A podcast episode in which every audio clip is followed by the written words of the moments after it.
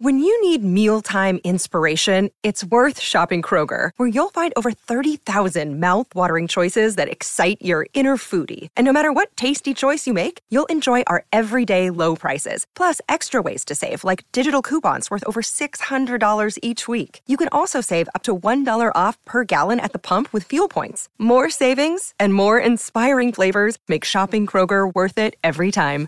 Kroger, fresh for everyone. Fuel restrictions apply.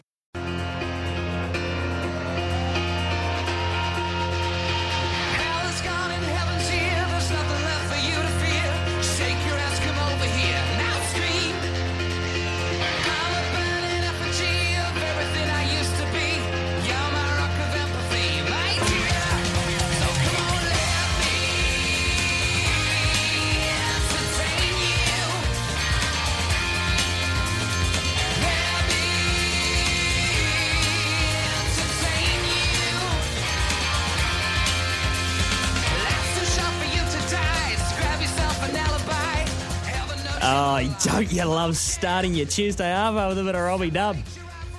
God, he's the king. Joe, turn it back up.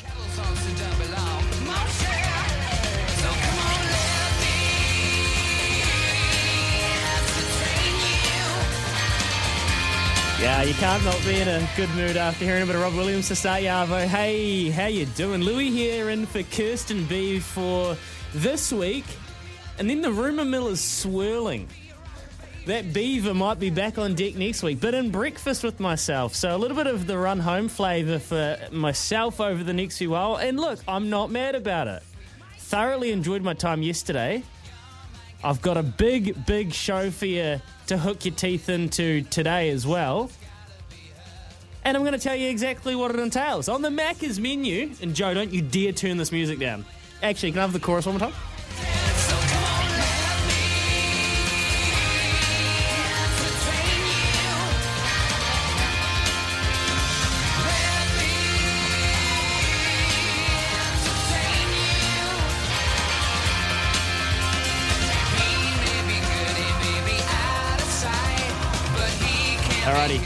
Macca's menu time uh, with McDelivery, getting Macca's straight to your front door. And I note that, Joe, you didn't order McDonald's yesterday, so you are still on delivery duties today. Jacob's on tomorrow. I think you guys thought I was joking about that, but the Macca's menu is an absolute dead set ripper. We are here till 6 p.m. on the run home, and we're going to kick off uh, our first guest at about 20 to 3, Kelsey Hannam. We spoke about her yesterday, the young jockey. She's 19 and she is riding Winners for Fun. 50 winners, an emotional 50th, but it wasn't because of the number. We briefly spoke about it yesterday. We're going to chat to Kelsey today, find out what her rides for tomorrow at Matamata look like as well. Ben Strang, part of our cricket commentary team for the Pakistan series. Uh, he was all over the tests. He wasn't on commentary last night, but he's across the series because he is getting into the ODIs a little bit later on. The Black Caps did not win. Actually, the Black Caps didn't really look like they were going to win. But there's lots to dissect. And Mitch McLennigan, he got his man selected, didn't he? He got his man selected.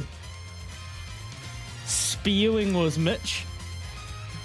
David Mustard, we're talking tennis, ASB Classic. John Isner right now in a bit of a battle with Barrère uh, up there uh, down the road, I should say, at Stanley Street. We'll let you know how that one pans out. Dave Mustard, he's been across the ASB Classic for many years, obviously Davis Cup captain himself back in the day. Ben Graham uh, from across the ditch. Hey, former AFL player, former NFL player, played for the Detroit Lions as well as the Cardinals. The punter, Ben Graham. This is awesome. The playoff picture is set. We've got a massive wild weekend coming up in the NFL. I think we can probably put together a multi later on in the week and actually make some money. I think it's a great betting weekend in the NFL. Ben Graham played in the league. He also played AFL. I reckon we should do the hour with Ben Graham. I don't think we're allowed. Tom Bruce, he's the captain of Central District Stags. They are taking on Canterbury tomorrow. Top of the table clash in the Ford Trophy. Right now, Wellington are running up a huge score against Otago in their matchup. We'll keep you updated throughout the afternoon of that. Gazy. How, how special is this? Andrew Gaze. Andrew Gaze. This is not a drill. Andrew Gaze is on the show after 5 p.m. These are the privileges you get when you work on the run home, I've realised. I thought that we were the high profile show, Izzy and Kempi for breakfast. I noticed that we've never had Andrew Gaze on the show. Some somehow you, you come into the afternoon slot, you brand yourself as the run home, and you get access to Andrew Gaze. I am so fired up about this. So fired up about this. He's an icon. I don't know whether Joe and Jacob here understand how much of an icon he is. They're kind of looking at me like I'm an idiot. Andrew Gaze after five o'clock, and then we'll talk some racing as well. Magic Millions barrier draw has been done over on the Gold Coast. Uh, Gold Coast. Plenty else, including the national title game in American college football. Any college football fans out there? 0800 150 811. That is the Makita phone line. Makita, rule the outdoors. 0800 150 811. Are you a college football fan? And if you are, is Georgia going to run away with this? Or are TCU in it for the long haul? Double eight double three on the Tempur Bedpost text machine as well. They range of mattresses and adjustable bases adapt to the exact shape of your body. Unrivaled comfort and sport. We know that by now. So that's what's on the Macca's menu. And I guess other than that, things you've got to look forward to include Teamless Tuesday. We've got a massive show coming up here on the run home. A huge show coming up on the run home. Now, last night, the cricket, because I know that's what you want to talk about. The Black Caps. How do we feel? Where's everybody at with this? 255 for 9. Finn Allen, 29 off 27. Looked uncomfortable, then he looked quite good. And then he got stung by a pretty decent catch. He didn't middle it at mid off there, unravelled him. Devon Conway didn't even get into the game. Who was it? Zaid that was tipping us a cheeky uh, power play at TAB. He wanted Conway and Kane Williamson to score 50s. I can understand why Zaid would have thought that that was a possibility. Unfortunately, Kane Williamson got done by one of the best balls from a debutant I can recall. Usama Mir absolutely spun him a web. This drifting leg spinner that sat in front of Kane Williamson ripped across his bat and pads and took the top of, I think it was probably off and middle. Oh man, it was sumptuous. It was delicious. And you had to, if you Kane Williamson, the only thing you could do is look at the pitch and kind of do that thing where you go, huh, okay, can't be too mad about that. So, Kane Williamson went for 26. Daryl Mitchell, 36 from 55. Didn't necessarily look comfortable, is that fair to say? Tom Latham, I thought, batted well at periods. I thought Tom Latham was actually teetering and preparing to go on for a score. Untimely dismissal. Glenn Phillips, 37 53.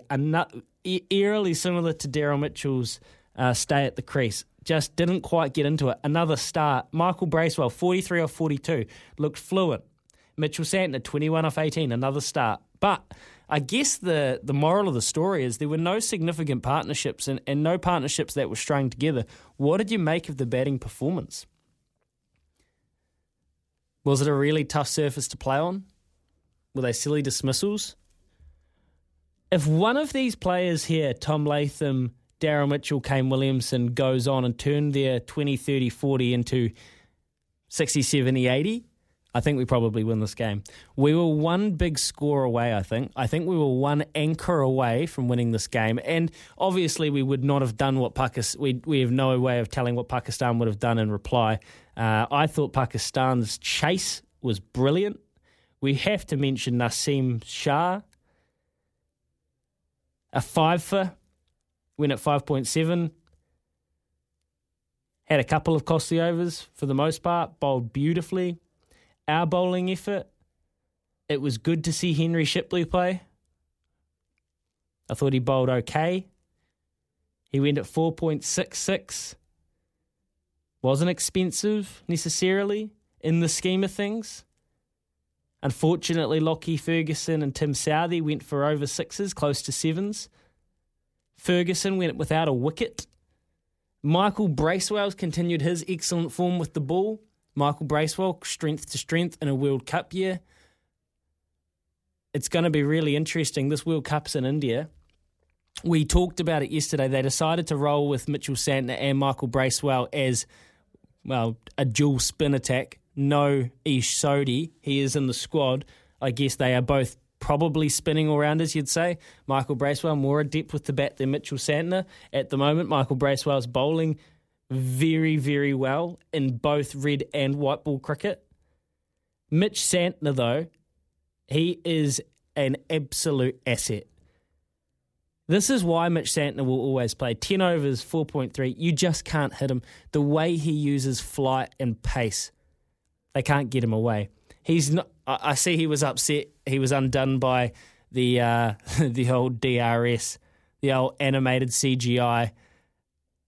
I mean, I did think that was a little bit funny because Mitch, you know, you don't turn it. I guess that was sliding right across. That's what they determined. Maybe a little bit stiff. He's not going to take bags and bags of wickets, but you have to play Mitchell Santner. And other than that, Henry Shipley, I thought was a solid. It was solid on debut, and I you you're going to have to persist with him. You can't just pick him once. So expect Henry Shipley to play, but there will be changes. I would suggest. I think there will be changes. I wouldn't be surprised to see Tickner get a get a run. I doubt they'll have the exact same team. They might tinker here and there.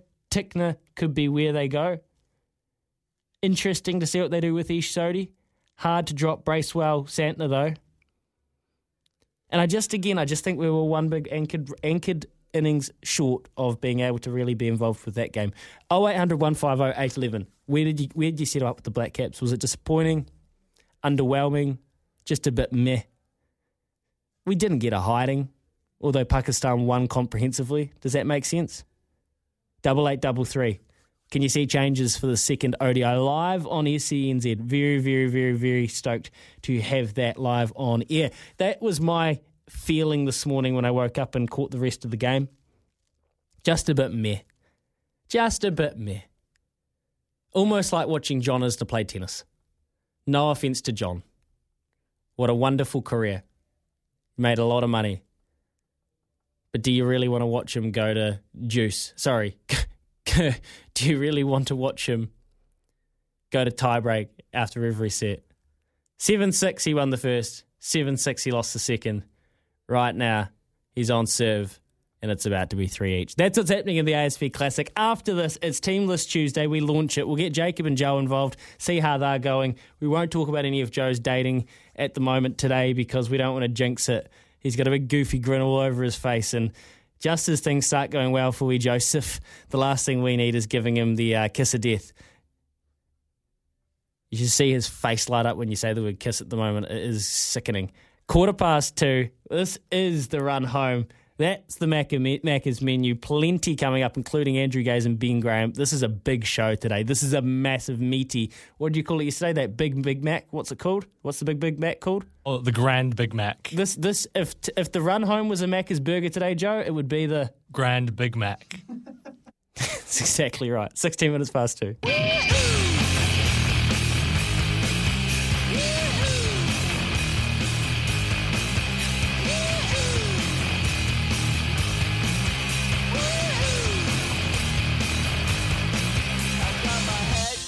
SENZ, we are 21 minutes past 2 o'clock. We're about to get into our Teamless Tuesday. Oh, very excited for that. Uh, it's probably my favourite segment across the station. But Zane's called up from uh, the beautiful Kapiti Coast, so we're going to chat to Zane. Cricket. Zane, what's on your mind with the Black Caps, mate? Before we get into the cricket, I, I bet you're excited to, to hear me call up and let you know how I won the mega win there with my first ever quaddy that you put me onto with the four leg multi. How did it go? win. Oh mate, I got two, three out of three out of the four, I think. You did. I actually, do you know what? I thought about you. You, uh, you would have missed the last one, right? Yep. Yeah. so your quaddy actually was a four leg multi. So that was probably my bad. But does it make more sense now you've done one and now you know you can take more options? Well, I went ahead and tried a proper one after that, and actually ended up worse off. But um, hey, it's good to be in the game and not leaving it all up to you to make me my fortune through the quaddy crush. But um, yeah, it was exciting. Good on you, Zane. And and the Black Caps. Look, uh, uh, where are you at with them? Are you, have you enjoyed this So, trip to uh, Pakistan or?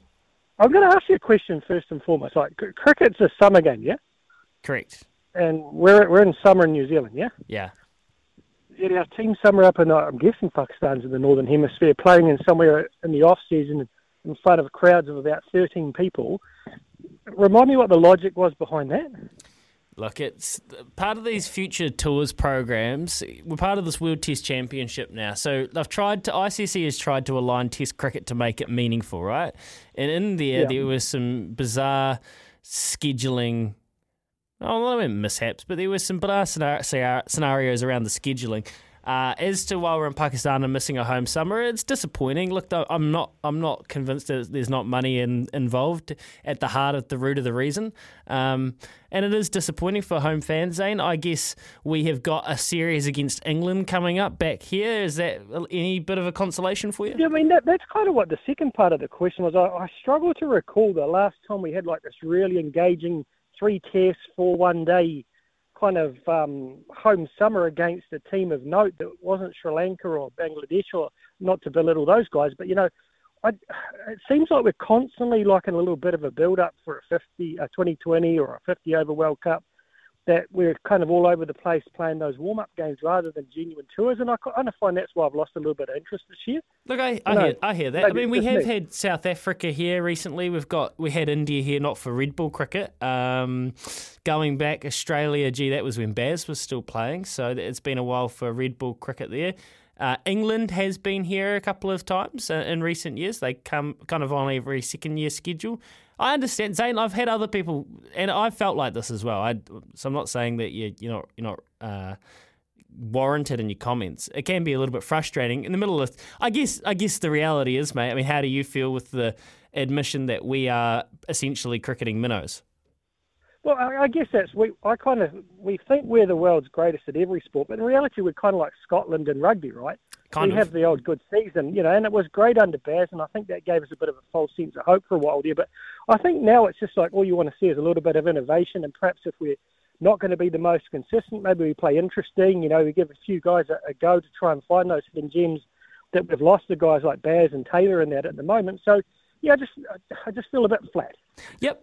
And do you know what? Do you know what? That's fair enough. I, I think that we are. We're going to go through a bit of a flat pot period in New Zealand cricket. And I'm not the first person to have said that. Neither are you, Zane. So look, your feeling is um, it's it's felt, mate. There you go, Zane on 0800 150 811, the Makita phone line. Some pretty interesting comments. Is that unfair on New Zealand cricket and where the Black Caps are at? Is it ungrateful? Are you disappointed that we're in Pakistan right now and we're not here? Do you think we get a fair shake of the stick by the ICC when it comes to scheduling? Are we flat on cricket in this country? I guarantee we won't be when England tours unless we cop an absolute hiding. and then we probably will be. Right, time to get this Teamless Tuesday underway. Uh, Joe, Jacob, Jacob, how are you? Afternoon. How are you, Louis? I'm, I'm good, mate. Uh, Kennard's Hire is hiring big. Visit kennardshire.co.nz. It's the best segment on radio. That's what they call it, Jacob. Oh, it is for hundred percent, hundred percent. Um, How does that make you feel, Joe?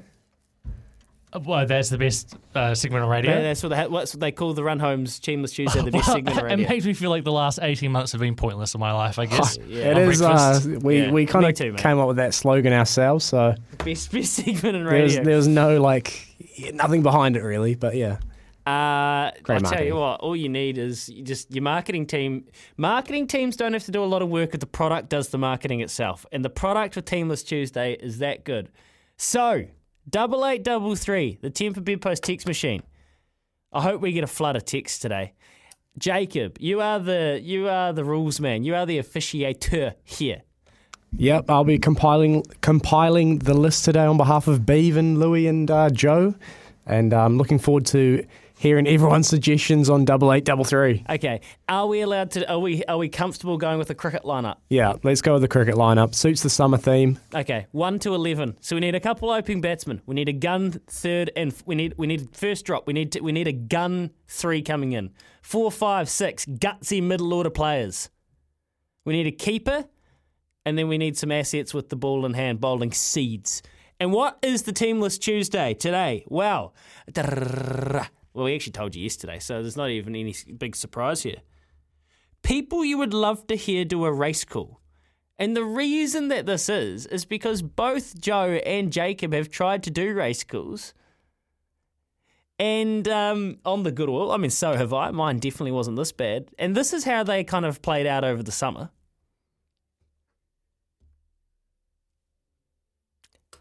Sorry, sorry. I'm just. I'm Were were you imitating Who is the- that at the front? There you go. The It's a pink. Oh, it's, I think it's Prince Aurelius at the front at the moment, coming around the first bend, uh, followed by who is it? Who is it? Who is it? Ripped, I think maybe is it Ripped? No, it's Nyota. So we got Prince Aurelius top, uh, um, leading at the moment, Nyota, and then followed by uh, those two main stage, number one main stage, uh, and then falling back. We've got a bit. They're they're a bit of a breakaway. The top three at the moment. Uh, it's a 2,000 meter race at Randwick uh, today. Okay, so all right, enough of that. Enough of that. That was Jacob's effort. Joe, can we have just a little snippet of yours? Are they? No, well, they're not, they're not loaded yet. They're loading. I mean, No, he said loading. yeah, they're Clayton. loading. No, Clayton. you said the Give gate. them- You said I'm not gates sure. loading. I said I'm not sure if they're loading Oh, the so gates. The horses are loading into the gates. That's better. Thank you. We you, got there. you know what I'm saying. Oh, yeah. The lovely uh, bundle of fun, just the last to load. Beautiful. and these beautiful horses are about to jump. and they've jumped. And they're all quite even right now, as is when you usually jump. Uh, oh, one's. Give us some names. Oh, Okay, yeah. all right. Well, actually, when you hear that, Jacob, that must make you feel a lot better. That must make you feel a lot better when you put those two bits of hideous art next side by side. yeah, when they're back to back, um, yeah, not gonna lie, Joe. I thought I did a much better job than you. No, the problem is I didn't think I was actually going to do it. I thought they were kidding right up until I so had to did do I. it. So did I. Okay, but one of us like went to high school all the way through, and one of us dropped out. All right, enough from you two. What we are doing is we're putting together our 11 of people you would love to hear commentate a race, do a race call. Your George Simons, your T. Lees, your Matty Crosses, your Darren Flindells, your Matty Hills. There are so many great race callers in the world. We don't need more. But if we were compiling an 11 of number of people to race call, who would it be? I'm going to throw one out before we go off to news with Johnny Mack. Morgan Freeman. Can we get some audio of Morgan Freeman doing something and we'll play it to you after this, narrating something, and you just can't tell me that he wouldn't be sensational. Opening the betting as one of our premier race callers. Half past two, Teamless Tuesday, in full swing, double eight, double three, even better. 0800 150 811. Kennards Hire is hiring big. These roles to suit everyone available right now. Visit kennardshire.co.nz.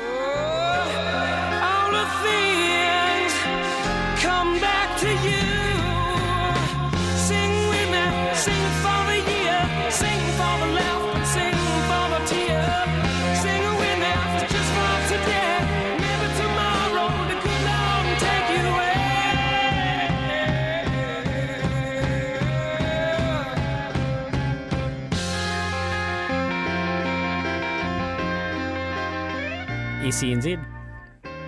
26 and a half minutes away from 3 o'clock. Kelsey Hannam for the end of the hour, our 19 year old apprentice jockey who is firmly high on the ladder in the Premiership. She is having an unbelievable season. 50 winners already. We'll chat to Kelsey Hannam about her career to date, how she's going, but right now we are thick into it. Our Teamless Tuesday. We're putting together a cricket batting order. So 11, wow, and bowlers, obviously, of people you want to hear commentate a race. And I'm talking about a horse race, like iconic, you know, that great iconic commentary when you hear Winx, the valleys rocking and history's knocking. Um, Bone Crusher, our Waverley Star, it's equine immortality. There's nothing better when you hear a race call absolutely nailed to perfection. It's an art. There are a lot of people throughout the years that you would want to have heard do it. We've got some brilliant texts here before we get to Joe and Jacob's nominations. Gotta be Kerry O'Keeffe opening. Cheers, Ken. Ken, off the bat. Ken. Very good. Except he was a leggie, wasn't he? He'd be down the order. Skull. Kerry O'Keeffe. That wheezy laugh. Brilliant, Ken.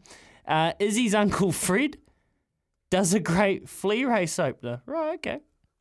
Thanks, Richard. Fred Dagg.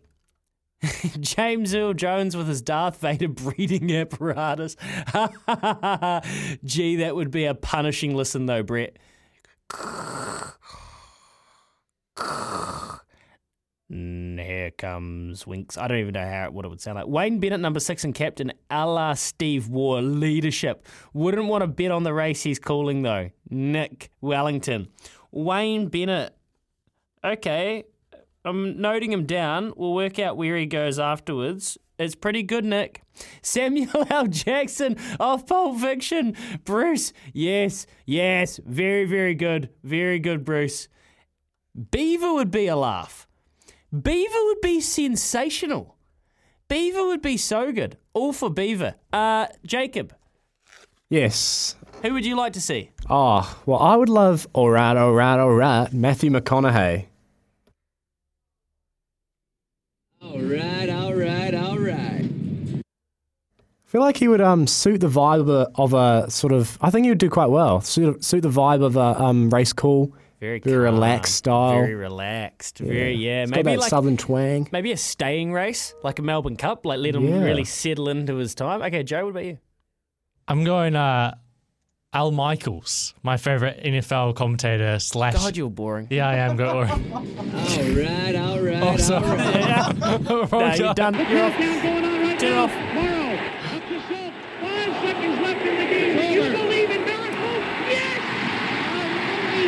I didn't quite get the point of the segment. I, I, I didn't think creatively enough. I think. Joe, Joe, Joe, Joe, Joe. Uh, do we have some Morgan Freeman audio? I must admit, I didn't think much of Graham Norton first time I laid eyes on him.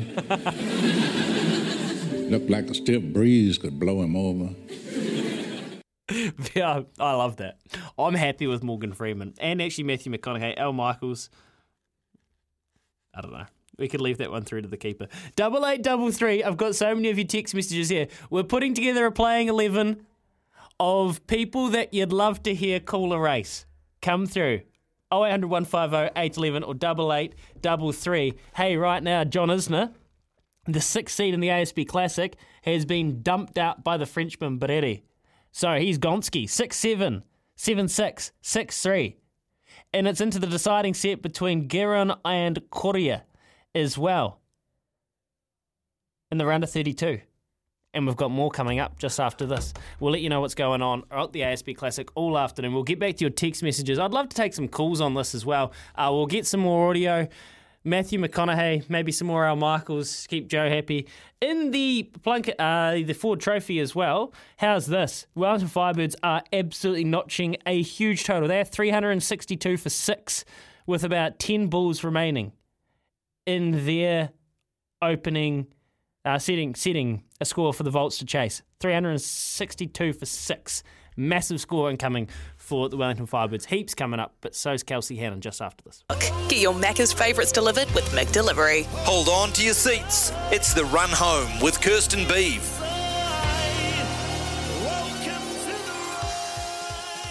Around the corner and the Nuggets. The leader is the buffer. Two lengths away, feeling the power. Then Bully Boy. The buffer has a buffer. He's three in front as he goes for Nugget Glory. The buffer, three lengths clear from Bully Boy. Running on Bluey's chance. Wider out from Hurricane. But it's the buffer and Kelsey Hannam. She gets her 50th victory and the Nuggets to boot. The buffer won it by two at the line. There you go. That was back on Saturday, 16 minutes away from 3 o'clock. Uh, a moment and a 50th win for a young jockey who's got a lot of lot, lot of potential and a lot of promise, who seems to be shaking the racing world at the moment. And a victory that I doubt Kelsey Hannam will forget for a very long time, but maybe not for why you think. We spoke about this briefly yesterday, but I've gone and tracked Kelsey down on a day off, probably, Kelsey. So thanks for taking a call. How you doing, buddy? Good, thank you. How are you? Yes, very good. What do you do on a day where there's no races or trials? Um, well, I'm actually down at the stables right now, um, about to feed up and, and clean out all the boxes. So this is this is the life of an apprentice jockey, right? So you're doing your apprenticeship with the Felins down there, and Sean he's a he's a great dude. So y- I guess this is probably a good behind the scenes look of what an apprentice actually does. So when you're not riding, you are still mucking out. Yeah, definitely looking after the horses and spending as much time down here as I can, I guess. And why is that, Kelsey? Is it because you genuinely love the horses, or you love learning? Talk to us about your kind of um, your job, I guess, because it is a bit more of a job than just being a jockey. It's, it is a full time career. Yeah, yeah. So, well, it's part of the uh, employment agreement that I do the work as well. But I also love being down here. Um, our horses are like pets to us, um, and we love them all and look after them like they are our pets, I guess. So it's, it's no hassle being here. What's Sean like to work with? Is he uh, is he a good boss? He'll be listening, no doubt. Yeah. oh, I've actually run away, so he couldn't listen. Otherwise, he would be listening. Um, he's pretty like laid back. Um, just do your work, keep your head down, and tell him what he needs to hear. I guess. Yeah, very good. Now, Kelsey, you've had a, a, hell of a season to date, and we'll talk about the buffer in just a bit. Um, 41 wins, so you are in between, and this is quite neat. I think uh, when we look at the Premiership ladder right now, you're in between two women that have kind of paved the way in a way for what you're able to do, and they've both been highly successful. Lisa Allpress and Sam Spratt for a very long time. So you find yourself in between them on the Premiership ladder on fifth, which I think is a pretty neat bit of synergy. To start your career and to have 41 winners so soon while you're still an apprentice and we're only halfway through the season, it doesn't look like you're slowing down. Have you allowed yourself to stop and kind of soak that in and, and realise how well you are doing? Um, that's Sean yelling at me now. Um, yeah, yeah, yes and no. Um, I often check it just to remind myself, like, yep, I am good enough to be here, and like I am doing a good job for myself and making myself proud. But I also just got to remember that it's still my job, and just keep going. keep going. Don't get too far ahead yeah. of yourself. Are you are you getting good yeah. advice? How have you found it being an apprentice jockey? And like I've spoken about it plenty, we need to nurture and, and really care for our young jockeys coming through because there has been a lack of depth, which means there is an opportunity for the younger riders to come through. But how have you found it from your peers? Um, really good.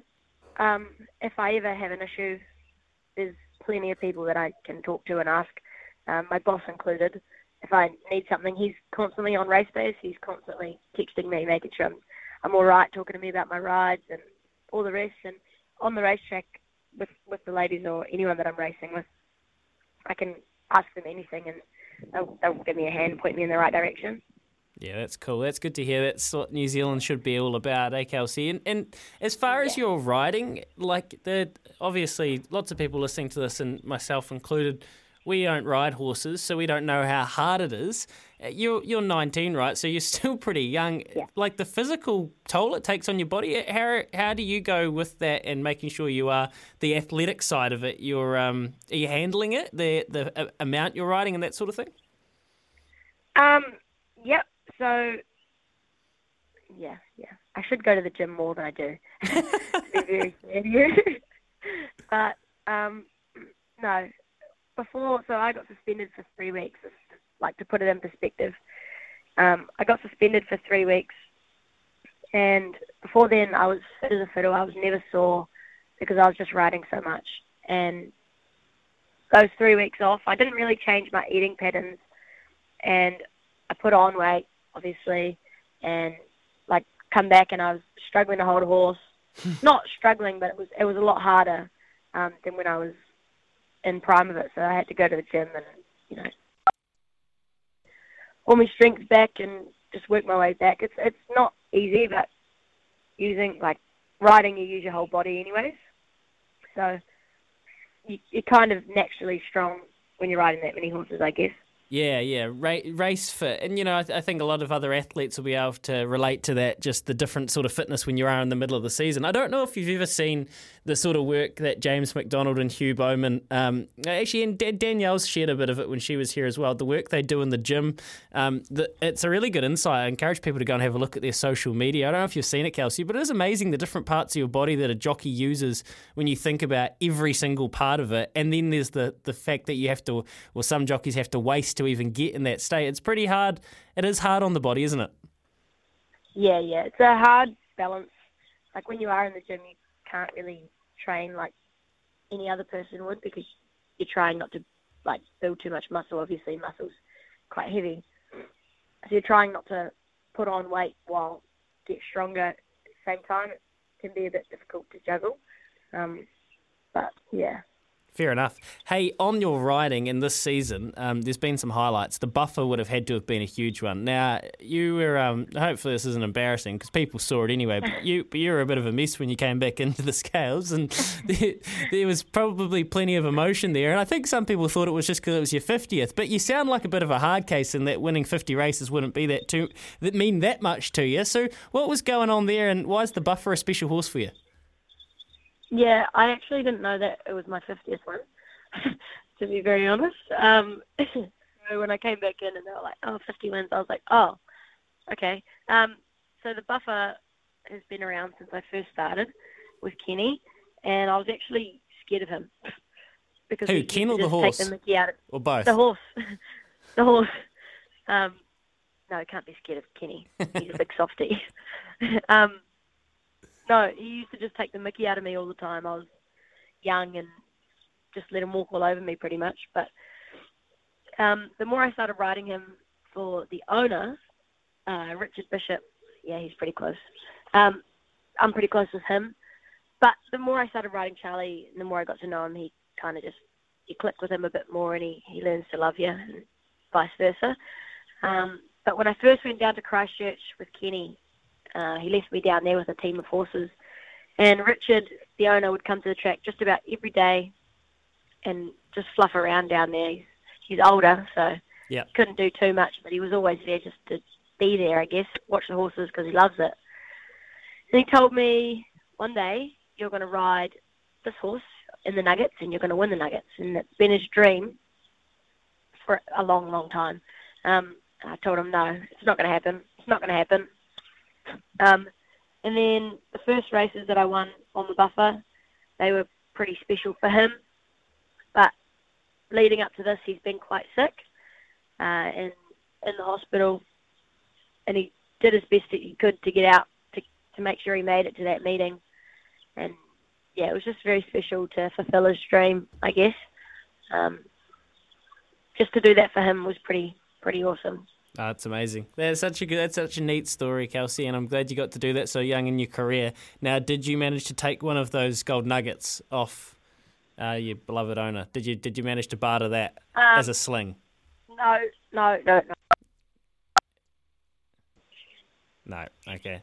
None of that. Right. Well, maybe get him to melt it down into a I don't know some sort of piece of jewelry. Hey, Kelsey, got to let you go because we've got to crack on with our show, and you need to get back to uh, mucking out for Sean. Do you have one tomorrow that you don't mind at Matamata for us?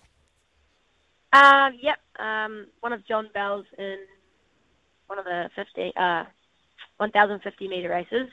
I don't actually know what race it is. Sorry. Um, U to V. O to V in the last. The yep. muscle. And she had a really nice race last start at Matamata as well. Um, I think she should go better this time.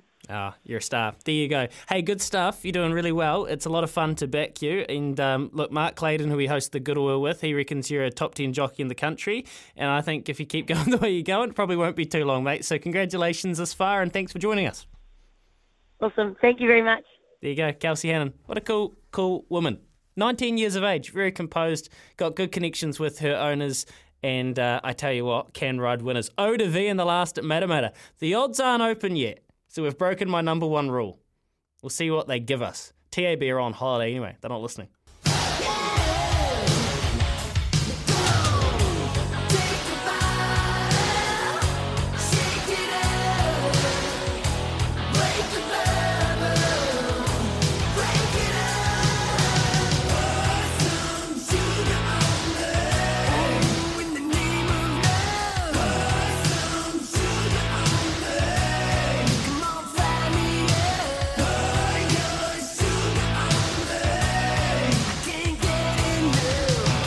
Four minutes past three o'clock. You're listening to SENZ. Right, a couple of updates from the live sport going on.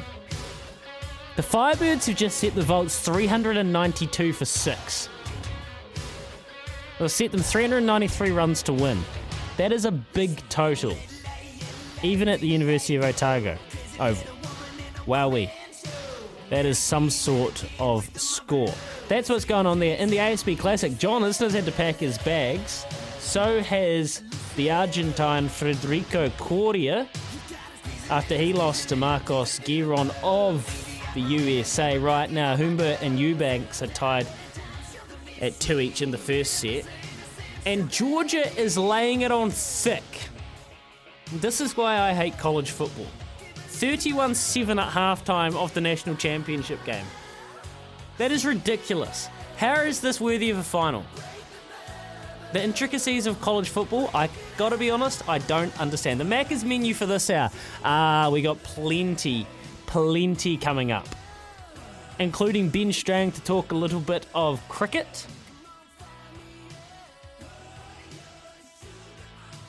And David Mustard to talk tennis. Now, double eight, double three. Some of your nominations on who we should have in our team list Tuesday of people you want to hear commentate a horse race. Yep, Sam Elliott, could be slow, but it would sound fantastic. And David Attenborough, yeah, okay, don't mind that. Uh, okay. Ian Smith, the Queen. Well, the Queen can't do it anymore. Churchill. I think these people have to be alive. I, th- I think that's the, that's what we're gonna say. Uh, Ian Smith. Ian Smith in keeping. Put Ian Smith in as the keeper. I want to hear Smithy do a race call. Ian Smith goes in keeping. Uh, what else do we have? Jeff Van Gun- Gundy, spin bowler bats at eight. Hayden, Jeff Van Gundy. I don't mind that. I don't mind that. What else do we have? Darts caller Russ Bray. That's pretty good. That's pretty funny. He has got an incredible voice. Love to hear the following race calls Christopher Walken, James Earl Jones, or Quagmire from Family Guy. Quagmire from Family Guy. That's pretty good. Screw the cricket theme. Why? Chewbacca, Savage Beast, Tim. Yeah, not bad. Sammy Hewitt, Kenny. Yeah, I don't mind that. I'd quite like to see hear Sam Hewitt have a go at a race car. I reckon he'd be fantastic, actually. I think he would be fantastic. Do you know what that we need, though? We're not going to settle this argument until we come up with a West Indies bowler to absolutely put fear into our opposition. And let's be honest, the West Indies African, the, the accent, the Korean, uh, the Caribbean accent, I should say, uh, is what we need. But the issue is, I don't know who we want. Courtney Walsh, Michael Holding, Joel Gardner, Curtly Ambrose. Who is it? Double eight, double three. Who fits in? Staying with cricket. He was part of our SENZ commentary team through the Test series. He did a fantastic job. It was a pleasure to hear him on air. And then he's going to be backing up in the ODI, one of these ODIs as well, coming up. It is Ben Strang. He's on the line with us now. Ben, thanks for taking some time out of your January, mate. How you going? Yeah, not too bad. Not too bad. It's um, it's it's it's been tough watching these overnight games, but it's uh, it- it's been good at the same time. So has you have because you've got a day job uh, for Ben? Do pe- people know what your day job is, or do we tell them? Oh yeah, sure, sure. Yeah, I, I mean, I can I can tell you, I work for Radio New Zealand, um, in in the background a little bit, but uh, yeah, former sports reporter, so very much in in the mix with the sports stuff. So you're up late doing the sports stuff, then you're back to reality uh, for RNZ, doing a hell of a good job, mate. And did you enjoy the commentary? Because I got to say, you're a natural. We've heard plenty of people have a crack at it throughout the years. I hope you enjoyed it because it sounded like you were having a heap of fun.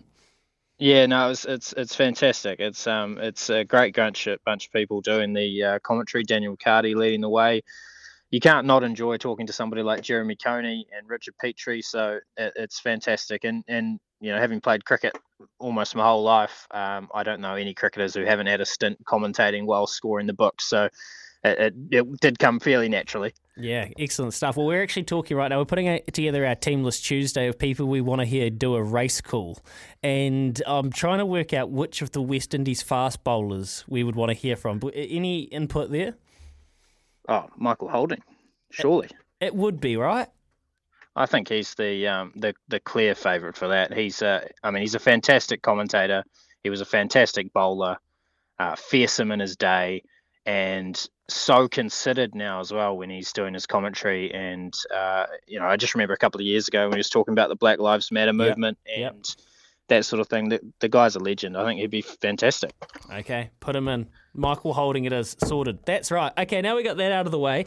Last night, I don't know because you weren't commentating, you might not have made it through the whole game. It would have been a hell of an effort if you did. But reflecting on it, a strange little ODI, an interesting ODI. We clearly didn't score enough runs. There'd be no way to really tell whether Pakistan would have been put under more pressure if we scored, say, an extra 30 or 40. But just a lack of partnerships and I guess maybe almost like a feeling out first effort from the Black Caps. What when you got your teeth into this scorecard, uh, and if you caught much of it, what were your kind of first impressions? Yeah, I caught much of the first innings, and Jeremy Coney in, in the SENZ commentary before it started said that the, the, the two batting sides pretty much cancel each other out talent wise if you go through the lineups, and, and I think that's absolutely bang on. And this would be down to the bowlers. And I think Pakistan's bowlers did a very good job. Naseem Shah, in particular, uh, obviously ripped the top off with Devon Conway gone uh, first ball, and from then you're you're on the back foot. And and because New Zealand didn't have any players kick on, you know, you've got all of these starts. What is it? Finn Allen 29, Kane Williamson 26, Daryl Mitchell 36, Tom Latham 42, Glenn Phillips 37. Just nobody kicking on to a 50, a bigger score. And I think that is the difference at the end of the day. If there was another 30, 40 runs came from one of these top six batsmen kicking on to a score well over 50, then New Zealand probably win the game because I think 280 would have been too much. It is. It's a good point you make around the the difference in the bowling, um, the units, and the way they managed to kind of stifle any consistent runs being scored. We had Tim Southee and Lockie Ferguson both go for much over or more than six runs and over. Mitchell is always going to do a job for you. Glenn Phillips did a hell of a job. So did Michael Bracewell, and you saw a lot of him in that Test series. Where in the second ODI are they going to have to tighten the screws? Is it is it on Tim Southee and Lockie Ferguson, or those that take the new ball to just find a way to limit that scoring? Yeah, well, Tim Southee went for six point seven and over. Lockie Ferguson went for six point four. Uh, every other bowler basically went for for fours. Matt, you know, Glenn Phillips went for five, and I wouldn't say he's a recognised bowler. So, sorry about that. Um, so, so I mean, I think that's the that's the area that needs tightening up. Is how do we restrict runs with our quick bowlers?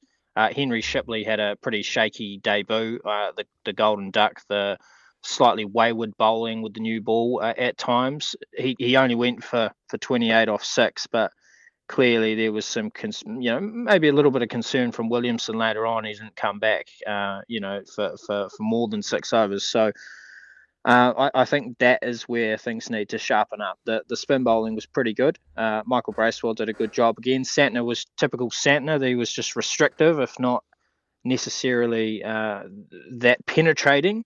But um, yeah, the, the quick bowlers just need to do a better job, I think.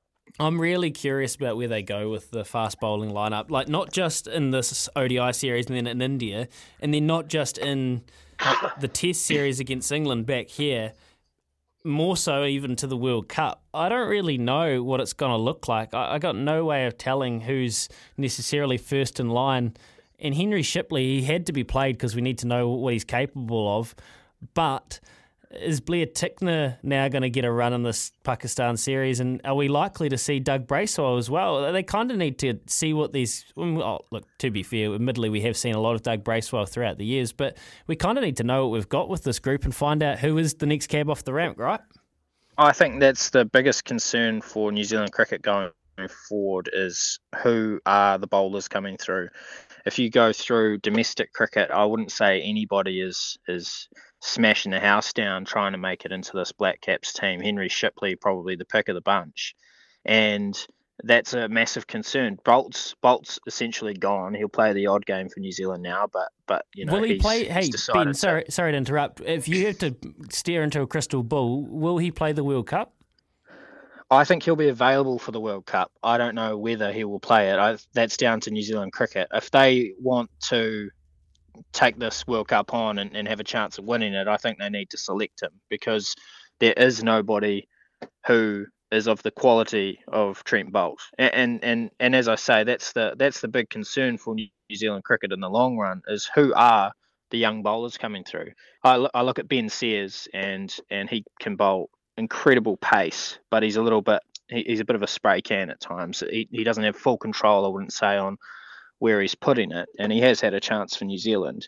So he's a good young player and, and will improve. Otherwise, you're looking at guys, you know, when I talk to batsmen on the first class circuit, they, they talk about guys like Ed Nuttall being incredibly skillful, the left armour from Canterbury. But he's he's 31, 32. Yeah. Uh, Yeah. You know, th- there's no young guys that you can look at and say, yeah, this guy is is absolutely up for international cricket right now. And that that's the concern for me is you, you can look at Finn Allen, you can look at Glenn Phillips, some younger batsmen who are there. Um, you know, uh, Rachin Ravindra scored 100 today for Wellington. Th- those guys are doing all right.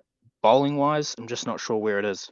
Mm, that's a really good point. It's the same concern I have, mate, and that's why I think they need to try different combinations. I wouldn't be surprised to see that bowling unit tinkered with for these remaining two uh, Pakistan uh, Mm. ODIs. Then obviously Tim Southee heads off, and there is a little bit of personnel change Uh, in the middle order. Mitchell, Latham, Phillips, Bracewell, Santner. It kind of reads a little bit unconventional, but when you go through it, each of those players have put their hand up in a massive way in the white ball cricket over the last kind of year, 18 months. Is that settled or as settled as it, as it could be? I think uh, basically, yeah, I think Mitchell has turned himself into an undroppable player over the past 18 months or so. Uh, Tom Latham seems to be playing some of his best cricket. Um, in, in one days, uh, in, in in test matches, he is hitting the ball as clean as I think I've seen him hit it. So Mm. he is he's got to be locked in with the gloves. His glove work probably needs a little bit of work, but but otherwise he's um he's absolutely locked in. Glenn Phillips through 2020 cricket, uh, I don't think you can drop him from a white ball side either. He he has the ability, like no one else in this team, to take a game away from another team and, and close an innings.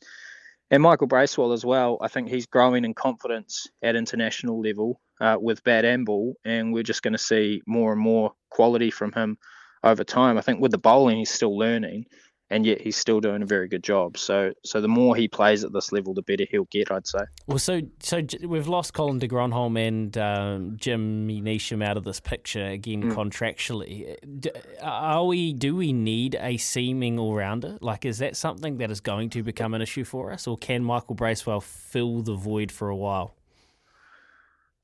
I- not necessarily. I don't think necessarily you need a seaming all rounder, but you need you need to have in that case three seamers who slot into that team uh, without It's question. And I think that's the issue right Yeah, now is that we've got what Lockie Ferguson is a, is a very good one day uh, white ball bowler. Tim Southee absolutely. Um, who's the third cab off the rank, and, and would it, you know, Matt Henry probably would have played if, if he was fit. Adam Milne, if he's fit, is a good shout as well. But th- there's a lot of issues with fitness and, and consistency that we have to deal with. It's it's very intriguing to see what they do with these pace bowling spots. And going back to the last World Cup, I kind of vaguely recall. Uh, was it Milne, Henry, and Boult the first three? Uh, Were they the, was that the option at the end of it? I think Tim Southee ended up pulling out of favour. His form, he's really put the work in in white ball cricket since, um, and obviously now with his leadership elevation, you expect him to be here. Somebody's just texted us Ben with Lister question mark. Ben Lister. Yeah, yeah, uh, um, decent cricketer, but again, I don't know that he's banging the house down to, to play. I mean, there's a there's a few guys that are, are in that sort of similar, um, you know, group of players, but I, can't honestly look at them and say that they are putting in performances that make Gary Stead select them for for the Black Caps, and, and that's what. I mean, I'd say Gary Stead would be begging for a fast bowler to come along who just, you know, does what Kyle Jamieson did a few years ago and says, "Here I am. You have to pick me." A- And no one is doing that right now. And look, the thing is, we've both watched sport enough to know that it happens every once in a while. You get one of these uh, anomalies where a player has a season and kind of emerges from a crevice in the ground. But more often than not, you have to nurture and develop players. And if you can't see them on the horizon, they don't just come out of anywhere. They don't fall out of the sky, right? So I think you're right to say that that is the, the concerning part of it. Um, Pakistan, this series has been, well, this tour has been enlightening. I've really enjoyed it. Loved your commentary, mate. We'll enjoy you. So you're with the uh, team in the third commentary, is that right? That's right. Friday night uh, until early in the morning on Saturday, I'll be there. Um, excited to see how things go and, and just sort of I guess I'll, I'll also be watching that Pakistan bowling attack and wondering how they can do as well as they can without Shaheen Shah Afridi, who I reckon is the best bowler in the world. That guy is amazing. Yeah, you're right. Actually, if, if anything, that's been the that's been the real shame. We haven't got to see him uh, close up. Right, he is a bit of a freak. He's kind of got a little bit of that Jofra Archer when Jofra was coming onto that scene. Except he's been able to do it for a long period of time. Um, yeah, completely agree with you there, Ben. Hey, thanks so much for taking time out of your, your day, mate. Really appreciate it, and some nice thoughts here around where this Black Caps team sits at. And uh, we'll watch as the Volts now have to try and chase down about 400 and a million. No, 392. Yeah, good luck to them. Absolutely. Cheers, Ben. Cheers. There you go, Ben Strang. Nice thoughts. Loves his cricket. Who's that next bowler? Lister? Yeah, it's a really good question. Uh, look, we spoke about it yesterday. Look, I'm I'm I'm really glad. I'm really glad that we saw Henry Shipley get a go, and I think they need to give him more of a go. I think they need to give more of a lot of players a go. Is Doug Bracewell? Is the return of Doug Bracewell really the? Is that the option? And I'm not saying that disparagingly of Doug Bracewell. It really might be. We kind of need to see it. We need to find out. These last two ODIs against Pakistan, then into India, fascinating. This is as good as an opportunity to see what our team will look like heading back to the World Cup later in the year than we're going to get. 20 minutes past three o'clock. Phil says, My partner, I love seeing Kelsey Hannam's emotion when she won. We were right by the birdcage, and for it to mean that much to her was fantastic to see and great to hear. Phil, appreciate your text. If you missed that, you can go to the Run Home podcast channel, right into the SENZ app. We caught up with Kelsey Hannam. She's a 19 year old apprentice jockey taking the racing scene by storm at the moment. And Georgia, they might ton up against TCU in the national championship game. 38 7 at halftime. What a humiliating look for college football. 21 minutes past three. We'll be back with some Team List Tuesday nominations after this, including some brilliant little bits of commentary.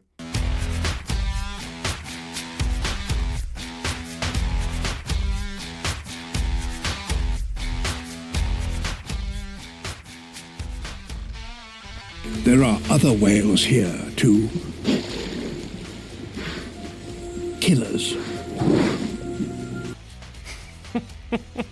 We're skipping around some points here. First thing, she's saying she's dressed like a teenage boy. That for somebody to put money in your cup, it's got to be a lot worse than that. Did you guys see him? I was fast asleep. May want to take his 80 days like Omar. What, what, what happened to Omar? Well, don't worry about Omar. He's not with us no more.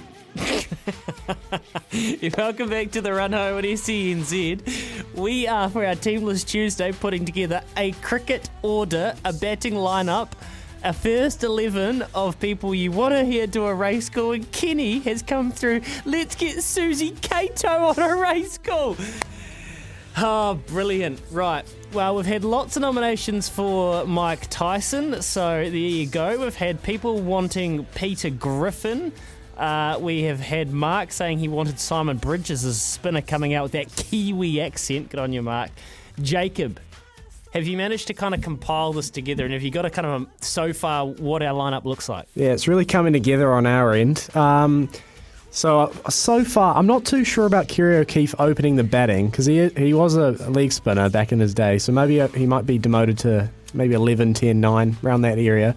But I've got Kerry O'Keeffe in there uh, at number one. Number yeah, no, two, I'll just stop you there. We'll, we'll bump we'll bump Skull down to chuck him in at nine. yeah, go on. All right, let's Or, yeah, do put- some it- live editing right yeah, here. Yeah, yeah, nice. Uh, all right, all right.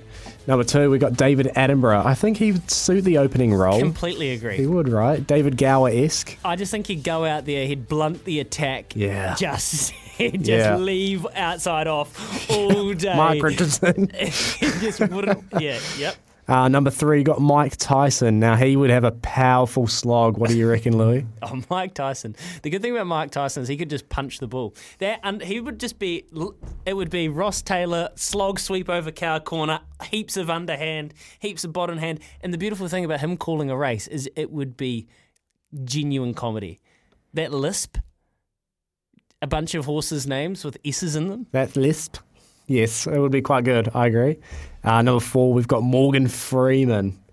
Now, the iconic Shawshank Redemption um, actor, he would be a great race caller. Well, he also did look, he also did in his life um, act as Nelson Mandela, right? Yep, that's right. I must admit, I didn't think much of Graham Norton first time I laid eyes on him. Looked like a stiff breeze could blow him over. And look, this might surprise a lot of people, but I would assume Nelson Mandela knew a wee bit about cricket, but apparently he didn't get that into it until he was over 80. So I, I think there's enough synergy, and just to have him in there at four as kind of your Ross Taylor rock in the middle uh, middle orders. Eh, Also, imagine the beautiful dulcet tones of Ray School. Happy with that. Yeah, too right. Um, number five, we've got Samuel L. Jackson at the moment from Pulp Fiction. And I don't know if you've seen Pulp Fiction recently, uh, Louis, but I watched it for the first time a few weeks ago. And what a great performance, tell you. Yeah, got too- the afro. Too, too many swear words for a, a clip, by the way. Oh Yeah, yeah, yeah. yeah, yeah, yeah. Did hey was Samuel L. Jackson? Am, I- was he Snakes on a plane? Snakes on a plane? Yep. Can we get that clip? I'm pretty sure that is uh, swearing in Can too. you, can you please beep it out? Um, that would be good, Joe. where did Steve Waugh bat? That's what I want to know. Steve Waugh was uh, number three, wasn't he? Number three or four? I I thought so too. So this is my concern because I see you've got Steve Waugh esque. Oh, Steve Waugh esque. Yeah. Sorry, Wayne I think that was a text in from Mark earlier in the show. Yeah, yeah, yeah. Hey, I got no issue with Samuel L. Jackson. Uh, Busta Rhymes at eight. What are we thinking there? Uh, well, I was just thinking he's very quick with his words. Maybe he'll be a quick bowler. Tim Southee, sort of handy with the bat, maybe. What do you think? I don't know about Busta Rhymes. I think we can do better than Busta Okay. Rhymes. Okay. Okay. What, what we're going to do, we're going to take Busta Rhymes out. Simon Bridges, he can get lost. Yeah, that was that was a controversial. one. Simon Bridges can get lost. Skull, Kerry O'Keeffe, I- Ian Smith, by the way, is the lock and captain. yeah. Lock All right. and captain Smithy. At, he's keeping. Um, Kerry O'Keeffe at nine. Michael Holding, I completely agree. Can we get some Michael Holding audio? And then we need to dissect what we're going to do with this guy. Lois, don't ruin this for me. Don't ruin this like you ruined Kix cereal. Mmm, this Kix cereal is good tasting. And it's good for you. You know what? It could be a bit of a yin and yang partnership up up the top, opening with David Attenborough. I kind of like where you're going. Where are we going to be putting Suzy Cato in the lineup? Can she jag a spot down the tail end, bowling some heat? Kevin Bloody Wilson, Liam Neeson, we're putting together a first 11 of people you would want to hear commentate a horse race.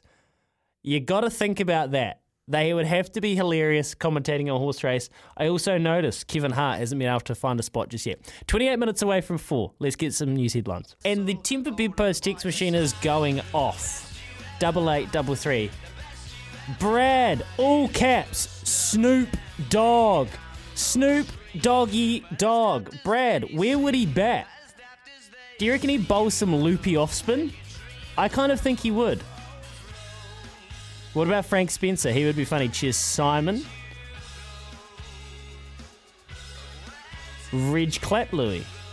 His calls at Alexander Park in the 70s got me hooked. Classic lines like ears pricked and doing it on the steel. Cheers, JD. Yeah. Uh, Brad. Tony Kemp if there was a horse named Big Bangers. Now, that's a really. Big Bangers!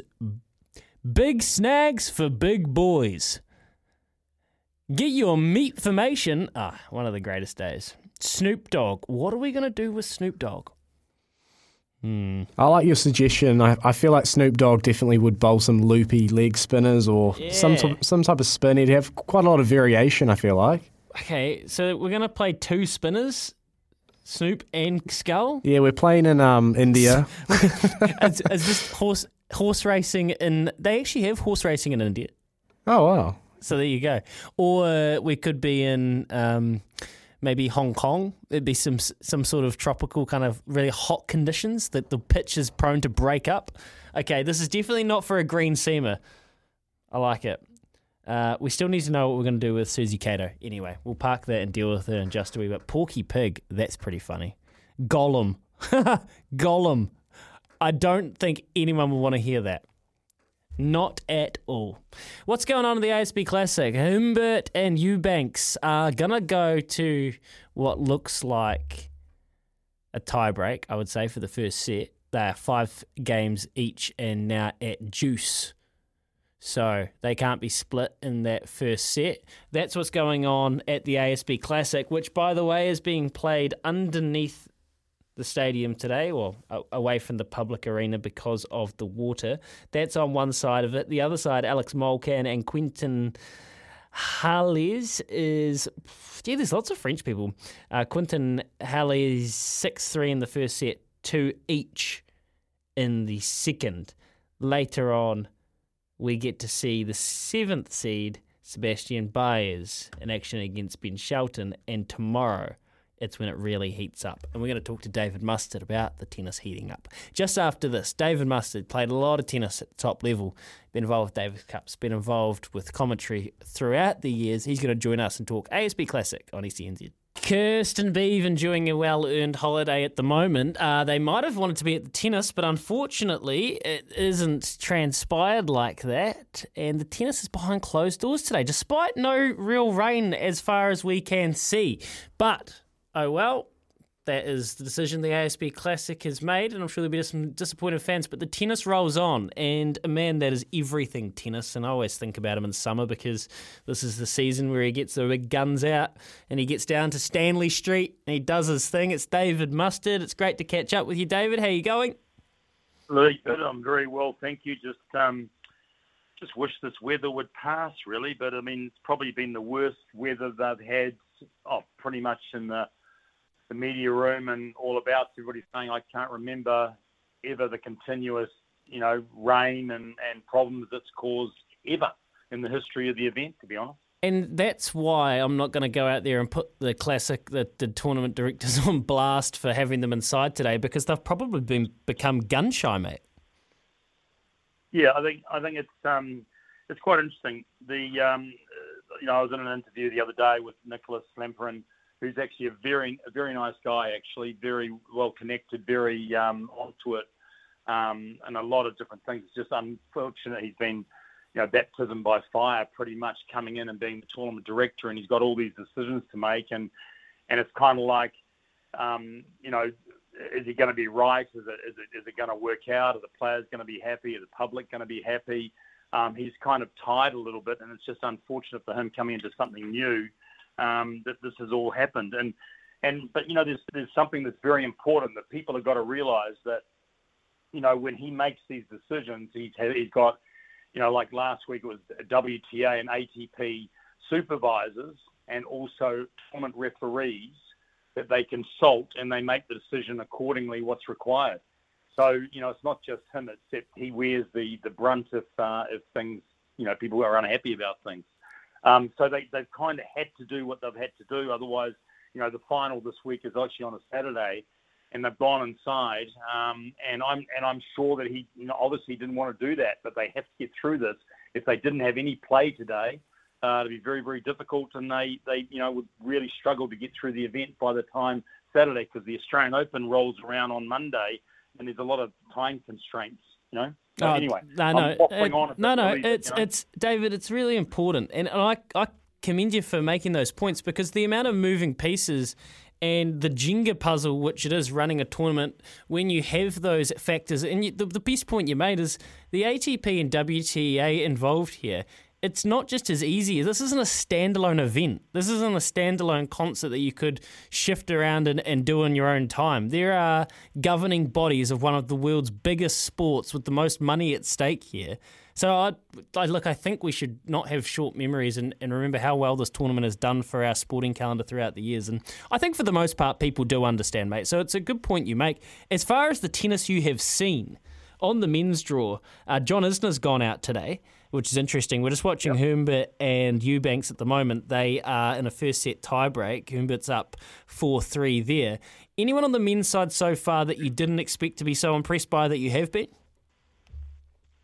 Um, yeah, see, there's, every year there's some new names coming in, and you know the one that's the exciting one they're talking about, which you know they give a American hope is um, Ben Shelton. Um, you know, who's got who's got a really good history and and uh, is in the draw from from the states, um, and you know he's he's impressive, um, or his resume, and you know he's someone to look for. You know, you've got Brooksby coming here, the USA, the USA, very unusual, unorthodox style of play and what he does. Um, exciting to watch. Um, you know, he beat Fognini. He lost the first set, came through in three. You know, he's impressive. There's another gentleman who just beat uh, the number eight seed, Mannarino, a guy, a gentleman named Jeffrey Wolf. Um, and again, from the US. So there's a lot of American players coming through. He's very impressive. You know, right now, there's, there's a lot of players um, that are capable of beating, you know, the, the stalwarts or the ones that we know about. Um, the depth is getting better and better and better. And it's just that self belief uh, when they come in, the confidence coming in uh, to see if they can do that. And, you know, having said that, um, it's interesting with all the, Louis, I know I'm digressing a bit, but the, the Kiwi players, um, you know, I was impressed this week. I saw um, Ajit, you know, Ajit Rai, the number one ranked uh, New Zealand player at the moment, who who was 450, is now going to be about 450, was 470 coming in. You know, lowly ranked, of course, but they don't get a big opportunity to play these top players on a regular basis. Now, Ajit did not qualify, but he beat Taro Daniel, Daniel from Japan, ranked 91 in the world in his first round of qualifying. And it's the same old thing. If you are around them, you get to test yourself. You get to see if you're capable of the standard required or or not. And you know, he showed that he can hang in it with with some very top players, um, but he doesn't get to do it because of his ranking. It's a catch-22 situation because they don't play them week in week out because he's playing the lower tier tournaments. Um, it's the same with um, you know Kiranpal uh, Pan, uh, Pannu. Um, I always get that pronunciation wrong. New Zealander who lost first round to Gasquet, three and one. You know, it was it was a great opportunity for him to test the series, but they realised how hard it is to stay at the level because you're not used to playing at that level. It's a catch-22 situation. So, what's the compared to your day, uh, Dave? We, what is the hardest part about it now for these guys? Where, where do they need? To, what more can they do apart from funding enough and getting enough backing to be able to just travel and play tournament, tournament, tournament? Is there any silver bullet to get enough ranking points to surround themselves and play enough games against that elite competition that you're talking about? There's a number of factors. The first thing is you have to work very hard and you have to have a good solid base technically. Okay. Then you also have to realize that physically you have to be physically fit to be able to retain the level, to be able to change your game patterns and to stay with players who are hitting harder, more angles, what have you. You've got to be able to be fit enough and strong enough to stay with them and retain the level. If you have a, an inkling of, you know, you don't keep your standard up in the match, it's going to, you know, you're just not going to be able to win that match towards the end of it. Um, the other thing is, obviously, you have to play a lot of matches. So your fitness, your technique is one thing, but you have to play a lot of matches. So it's win orientated. So the bottom line is you have to do your apprenticeship at the lower levels. You've got to win those, you know, matches to get your points up, to be able to get your ranking up, to be able to make, you know, different tier events, to be able to get an opportunity to you know, make a good career and be inside the top hundred. Now, one of the biggest problems is how do you do that? You have to start somewhere. You have to learn how to win. Yeah. And if you have a country that has a lot of events, and that's another side where you're getting the opportunity to be wild carded or to be given the opportunity to test yourself to see where you're at, then that's how that begins. Now, we don't have that many events here in New Zealand to be able to do that on a regular basis. It costs a lot of money to do that. So that's really important. And I'm going to say this, but that's how I started, and I and I can use me. I'm an old fella now, but at the age, the age of 18, I got a wild card into the Benson Hedges back then, which is the same as the ASB Classic. I had no world ranking. I was the national junior champion, and I played a player ranked 152 in the world, and I won my first match. That then created my leverage and my ability, my belief to be able to then play professional tennis for the next six or seven years. Yeah, it's fascinating. So it's fascinating. That's how it works. That's how it works. Yeah. But you have to be truthful, and I think Ajit Rai and Pannu and uh, Finn Reynolds, um, you know, they're seeing what is required and they're testing it, and then they're being realistic and go, hold on, I think I can do this. They now have a lot of work to do, but physically they probably have to do a lot more work. Opportunity creates opportunity, Dave, and it's not. It's just hard work. You, look, you painted the picture beautifully, mate. We've got to go, but I want to get you out on this one. One before we let you go. How excited are you to see Cam Norrie, hopefully back on centre court in Auckland, and what sort of reception do you think he's going to get? Great reception. One of the best informed players right now, coming off the United Cup, beat Nadal, Fritz, de Minaur. Um, he is playing very, very well. I think he's got a great opportunity, but of, of course, uh, a gentleman named Ruud, who's number three in the world at the top seed, will have something to say about that. It's great to have Norrie here with his ties to New Zealand, which everybody seems to talk about, but he is the number one from Britain. Um, he's a he's a very nice guy. I was talking with his father last week.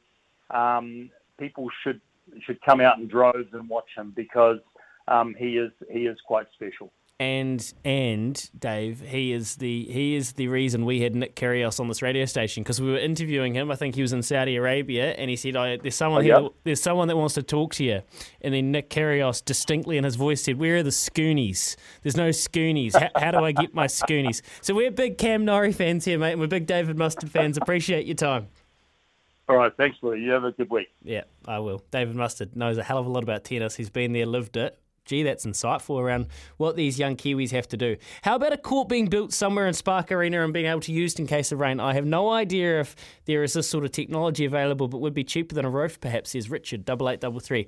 I guess, Richard, the biggest issue with that would be then you would have to book out Spark Sport, ah, Spark Arena for the week and you might not need it, and that would be costly. Also, I don't know how pragmatic that would be, but I have wondered previously could they play tennis in there? And of course they could. They play basketball in there. It's a great venue for those sorts of core atmosphere sports. It's not a bad text. Double eight double three.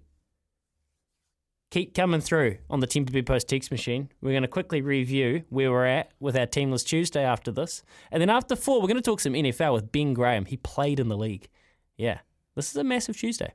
Oh, stomach shot right there. That may have been a wind knocker right there. oh, right, oh, right there, left to the fizz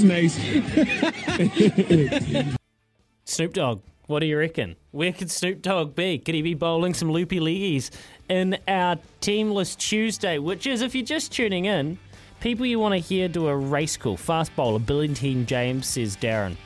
Would love to hear Jeremy Clarkson, he'd be good, says Anthony. The game could be played on a dry and dusty pick in Timbuktu, which I recently found out is a real place. Correct, Craig. Is it in Africa?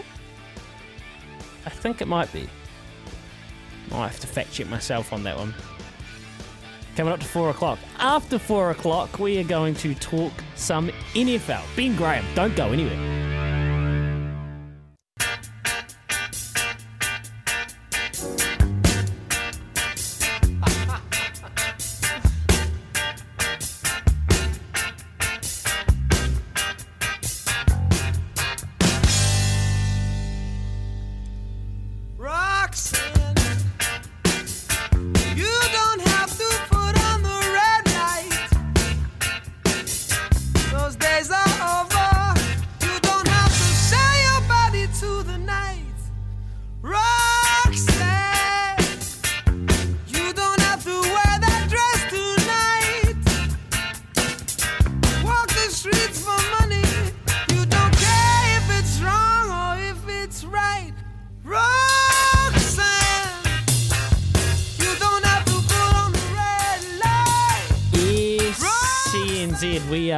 Past four o'clock. How about Chopper or Bruce Willis? Might be a long or beeped out call, says Craig.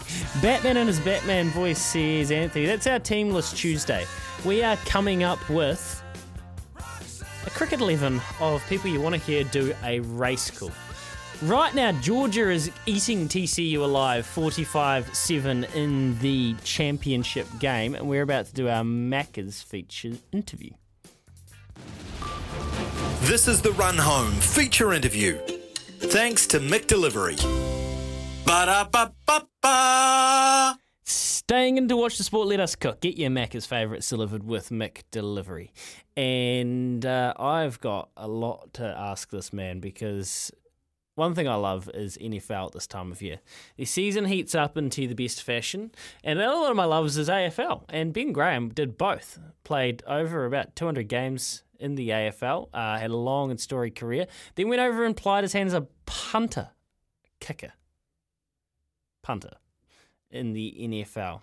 Uh, played for a number of teams, including the Cardinals and the Lions and uh, had a very, very, very, very good career across a couple of codes. Pretty surreal when you look back, knowing that this man came from Australia and achieved what he did.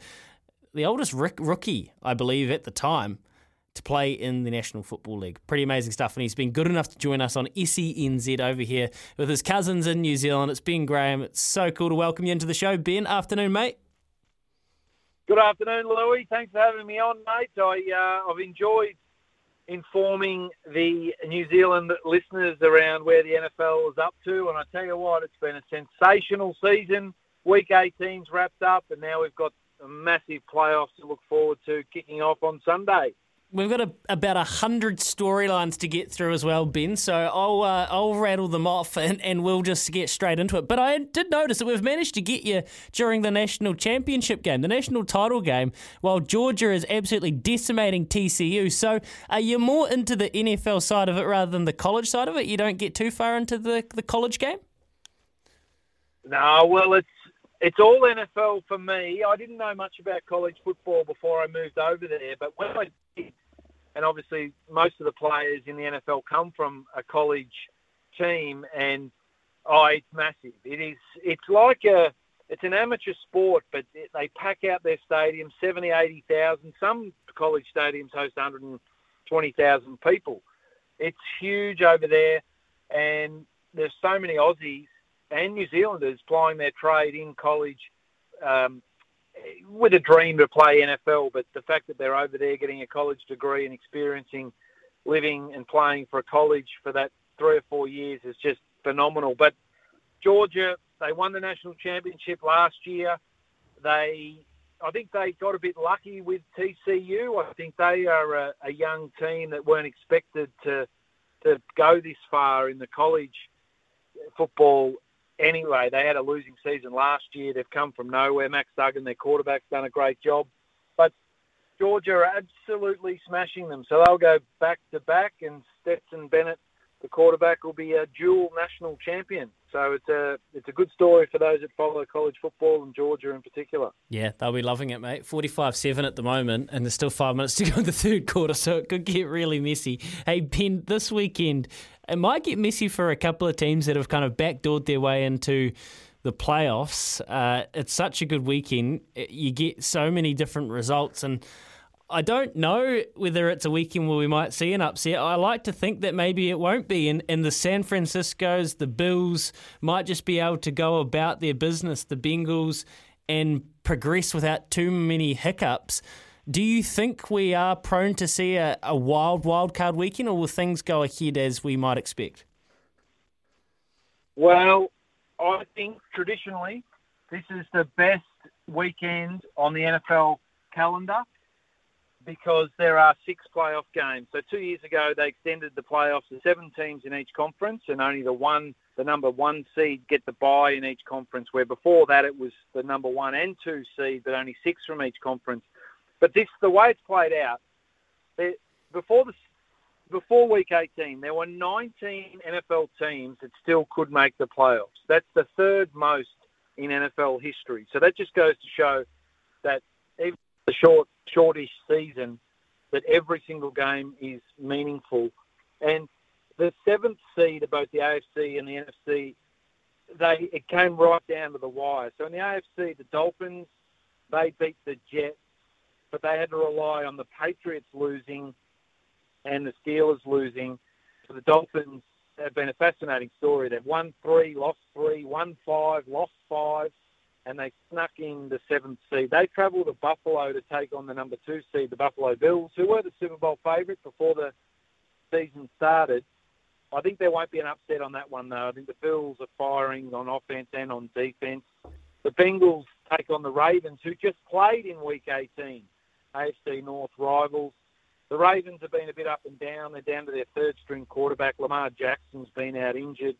But Joe Burrow Joe Mixon, Ja'Marr Chase on that Bengals offense, they're going to be really hard to stop. So I don't think there'll be an upset there. I think the upset in the AFC, though, will come from the Jaguars Chargers game. The Chargers are charging.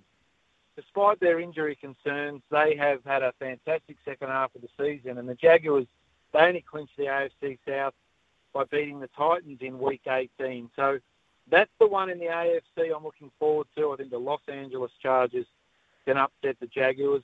But what it'll leave, the Chiefs get the bye, and the AFC will go through Kansas City. But I think, Louis, that the Super Bowl champion will come from one of these three teams: the Chiefs, the Bills, or the Bengals. So Ooh. I don't see those three teams getting upset throughout the playoffs. On the NFC side, it was a fascinating end to the season because the Green Bay Packers had come from absolutely nowhere. They won their last four games. All they had to do was beat the Detroit Lions at home, and they make the playoffs, which was unexpected mid-season when they were three and six. But they lost. The Lions got the the, the win there, and the Seattle Seahawks they had their own win against the LA Rams to clinch that seven spot, but they do face a tough ask going to San Francisco to take on the 49ers. The 49ers are the most informed team in the competition. They've won 10 games in a row. Unbelievable story. Christian McCaffrey come across from the Carolina Panthers mid-season. He's been unbelievable for them. So I think the 49ers win that game. I think the Vikings have been a little bit underrated. Um, some people will say they're overrated because of their 13 and 4 record. They've won 11 one score games this year. They host the Giants, who rested all their starters in the loss against the Eagles last week. I think the Vikings win that one. But the big one is the Bucks and Cowboys. So Tom Brady and the Buccaneers snuck in to win the NFC South, and the Dallas Cowboys finished fifth, so they travel to Tampa Bay to take on the Bucks. I think the 49ers are the best team in the NFC. But again, when it comes to playoffs, Louis, anything can happen. I find it interesting. I mean, I love it. I love that you've come out and you've declared the AFC, and I think that's great. But does that mean that we can't get, which would be one of the best stories, Brock Purdy 10 and 0 and a Super Bowl champion? You're saying that it can't happen? Well, anything can happen, Louis, but this Brock Purdy story is unbelievable. He was drafted with the last pick in the NFL draft uh, uh, earlier this year. He came onto the 49ers roster essentially as a practice squad player. Trey Lance, who they drafted early two years ago, was the starter. He got hurt. Jimmy Garoppolo was touted as changing teams on a big contract, but decided to stay as the backup, which was a good move, I think, for both parties. Jimmy Garoppolo comes in, but now he gets hurt. So Brock Purdy stepped into this San Francisco 49ers team that were going okay. They were four and four at the bye, but since then they've won ten straight. They are firing on all cylinders. Their defense is one of the best defenses in the NFL, led by Nick Bosa, who's had 18 and a half sacks. And their offense, when you have players like Christian McCaffrey and Deebo Samuel and George Kittle, we've even got an Oz punter we're following for the 49ers, Mitch Wishnowsky. So they're a good all-round football team, and they're not a football team that relies wholly and solely on their quarterback, like we see with Tom Brady and Buccaneers, Aaron Rodgers, and the Packers, and Justin Herbert and the Chargers. So they are a true all-round, complete football team, and I'm not going to say they can't win the Super Bowl. I think that they'll make the Super Bowl, but you know, you can't underestimate what the Eagles have done this year. The Philadelphia Eagles were 13 and one before Jalen Hurts missed a couple of games. They ended the season on 14 and three. They get the first week bye for everyone to get healthy again. So they're going to be hard to stop because they've got an amazing running game. The defense is pretty good too. AJ Brown was a great acquisition from the Tennessee Titans. So whichever way you look at it, Louis, you, it's just must watch. The six playoff games this weekend are must watch. And with only 14 teams left, there'll be eight left after this weekend. And when the whips are cracking, these great teams with these great superstar players are coming to the fore. It's brilliant. There's so many. It's so you don't know where to look at this stage, and that's why this weekend is the best. Ben, hey, before I let you go, because and uh, you always hear David King talk about this in the AFL. It's another sport that health, a clean bill of health, you almost can't win the competition without it, and it's true across many sports. But I reckon in AFL and NFL is the other one where it really is exemplified. Did you have any stories from your career where a season was made or broken by an injury at the right or wrong time? Well, yeah, personally, um, I playing for Geelong, we were nine and two, and in time on in the last quarter, I dislocated my elbow, and we lost the last nine games of the season and missed out on the playoffs. So I've I've been a player in that situation, but in the NFL, it's quite different in that, like the AFL, you are made up of a team with players of all similar skills but different sizes and ability. But essentially, all players, except for the six foot nine ruckman, can play any position. With the NFL, it's so position specific. So they've only got one punter on the roster, one kicker on the roster, and the way it works is, you know, this is what I count myself lucky. I was lucky enough to have one of those 32 jobs in the world. But there are hundreds and hundreds of other kickers and punters out there that are willing, awaiting their turn for an injury or poor form for a team to sign them at any point in time. So when you have only three quarterbacks on the roster and three running backs and six wide receivers, if you have an injury to a wide receiver that's like a Cooper Kupp or a Davante Adams or a, the tight end like Travis Kelce, it can really hurt your chances. But it, it is part of the game. We saw it with Damar Hamlin on Monday Night Football with the Buffalo Bills. It's a it's a it's a tough game. It's a combative sport, but these teams that are able to find a way through their injuries, find a way to ensure that their backups are ready to play when their number's called, that's going to play a huge role now that we're in the playoffs. And we've already seen it with Jalen Hurts, the Philadelphia Eagles. They were 13 and one with him. They lost two games without him. He comes back in and they win. So his MVP candidacy is gone to another level because of the importance that he has to the team. Because if he wasn't there, I think the Eagles would struggle. But injuries are a part of the game, unfortunately, all sports, as we know. Beautifully put, Ben. That's awesome stuff, mate. And you're so right. I love the example with Jalen Hurts to end it off, mate. I'll let you crack on uh, and get back if you want to go and watch Georgia give TCU even more of a hiding. It's 52 7 now, mate. So it's an absolute bloodbath over there. You've done fantastic work all throughout the year, Ben. And uh, we look forward to hearing your analysis as the playoffs heat up. And I'm sure we'll hear you across SENZ before the end of the season, mate. Appreciate your time. Thanks, Louis. Thanks for having me on. There you go. Ben Graham. Insightful. Played across the AFL for about 200 odd games. Uh, more games in the NFL. One of 32 jobs in the world. And he was good at it as well for a number of teams over a number of years. This playoff picture is fascinating. It is fascinating. Joe, Louis. your 49ers Yeah, I'm feeling really good. I can't mean, win.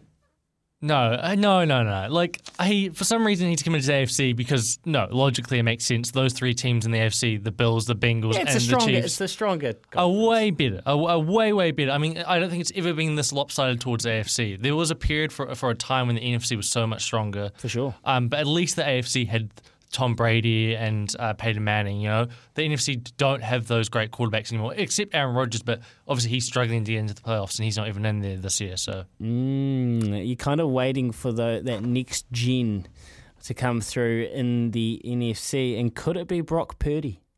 Could it be the undefeated Brock Purdy, last pick in the draft? He would be 10 0 and a Super Bowl champion if he can lead the, the 49ers to, which would be quite an incredible stat. Won a Super Bowl, hadn't lost a game. mm, it's fate. I actually think it's going to happen. Like fate. No, He's back with the fate thing. He's back with the fate thing. it's fate, Lou. No such thing, Joe. 19 minutes past four o'clock. That was our Macca's feature interview. the Macca's menu, you can get McDelivery straight to your door. Uh, coming up a little bit later on, we're going to talk to Tom Bruce. We're going to go back to some cricket. Captain of the Stags. They've got a big game tomorrow against the Canterbury uh, Wizards Kings. back down there in Christchurch. So we'll, we'll find out how Tom Bruce is going to get on after five o'clock. Andrew Gaze, Ben Graham one hour, Andrew Gaze another hour. Australian legends, big punchy show today. The Breakers play tonight, so we'll talk to Gazy about just that. Uh, how the Breakers are going, how this NBL season is panning out. It's very congested. Legends galore. Double eight double three or 0800 150 811. Who are you picking? Who are you tipping to be in the Super Bowl? Give me an AFC and an NFC champion on double eight double three, the Tempur Bedpost text machine, or the Makita phone line is there as well. 0800 150 811. It's 20 minutes past four.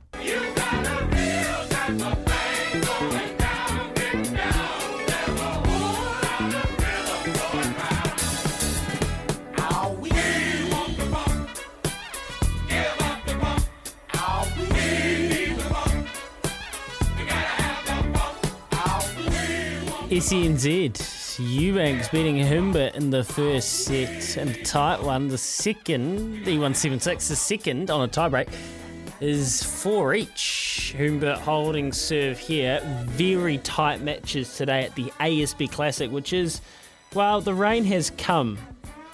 So at least they can feel better about that. Gee, it's tragic weather up in Auckland, isn't it? It is terrible. The other game that was going on has been decided. Quentin Halys of France, 6 3, 6 4 over Alex Molcan. So that is done and dusted. Later on, we have got Jerry Le- versus Thiago Monteiro.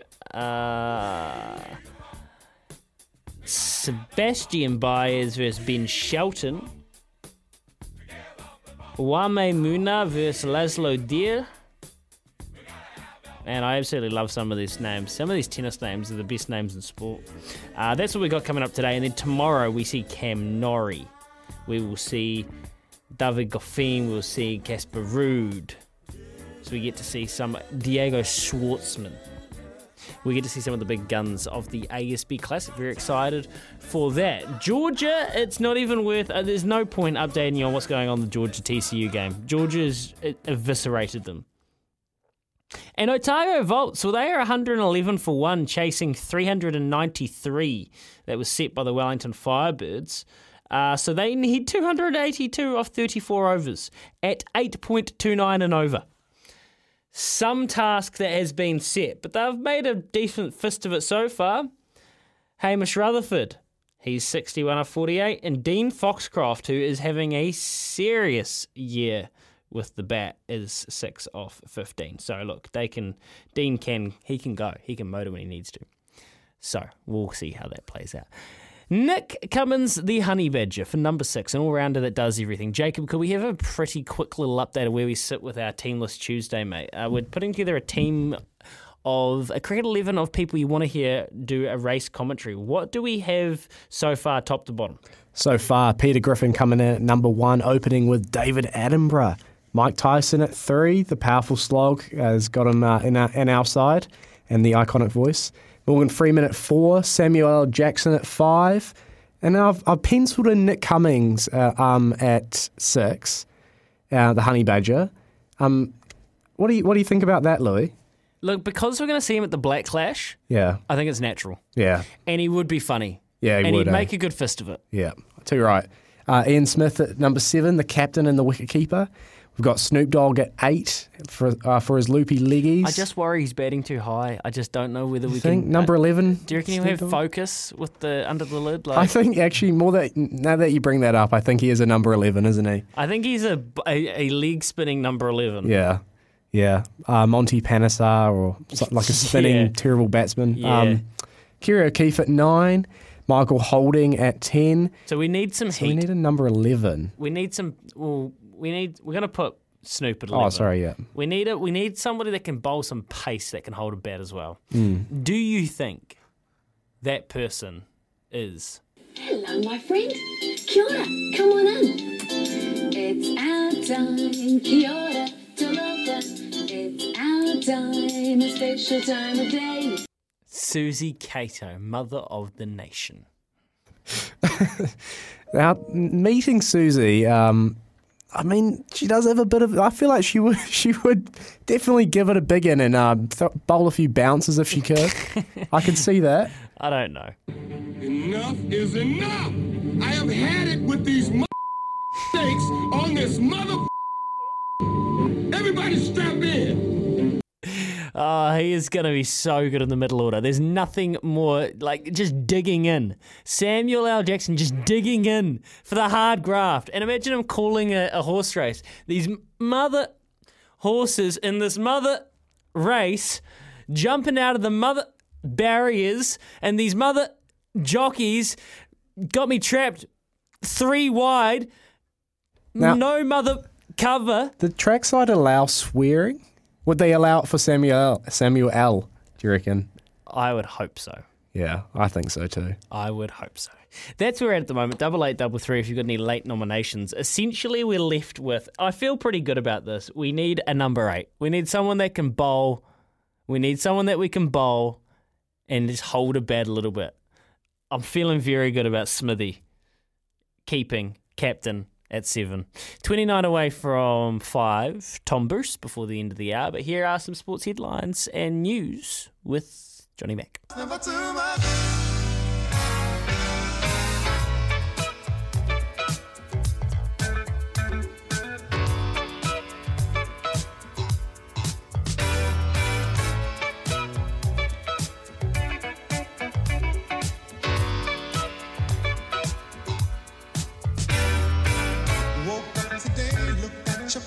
Just to get me started. I called you up, but you weren't there, and I was broken hearted. Yes, indeed, we are 26 minutes away from 5 o'clock. Tom Bruce coming up in just a wee bit. We're going to talk to him about the domestic cricket scene.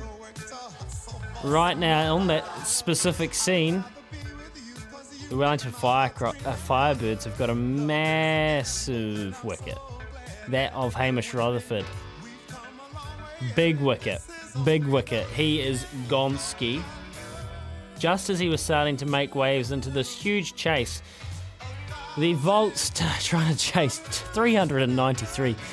You'd be wondering, you'd be wondering how you're gonna go. You just say break it down into small parts, we'll make it work. But man, it would be tough. It would be tough trying to get yourself psychologically fired up to get out there and make that work. So that's where we're at as far as the live sport goes. Hey, some other stuff that's gone on. Ryan Fox has had his invitation officially given to him to play at Augusta in the Masters. Uh, Foxy's world ranking obviously skyrocketed last year to places that we haven't really seen Kiwi golfers get in a wee while. Danny Lee's been obviously out there, and the men's side that is. Obviously, Danny Lee's been doing a good job on the PGA Tour for a long time, but Ryan Fox's golf has hit new heights, and he has got his letter asking to come and play at Augusta in the. Uh, in the Masters, what's that in May? Pretty cool. Pretty special stuff. It might even be April. Uh, so good on you, Foxy. That is awesome. Uh, Emma Raducanu, she's still not necessarily in or out for the Australian Open after she slipped and hurt her ankle on the ASB tennis courts indoor. I noticed there's been no injuries today, which is good news. And how's this? As I said, John Isner, Oh, John Isner was done with the tournament. He's on, and I don't necessarily love watching John Isner play tennis. He served his 14,000th ace today. His 14,000th ace as he left. And that's what we need to know about John Isner. Incredible career, 14,000 aces. Pretty hard to watch from time to time. Anyway, I think we might have found our number eight in our team list Tuesday. We're going to do a cheesy souffle, a double souffle if you like today. It's a French dish. We're going to be doing a few jus and also some chicken towards the end. Um, let's waste no more time. We're going to do this as quick as we can. See you at the end. First we're going to do, though, get the blender going. We'll get some milk in there. Probably standard knife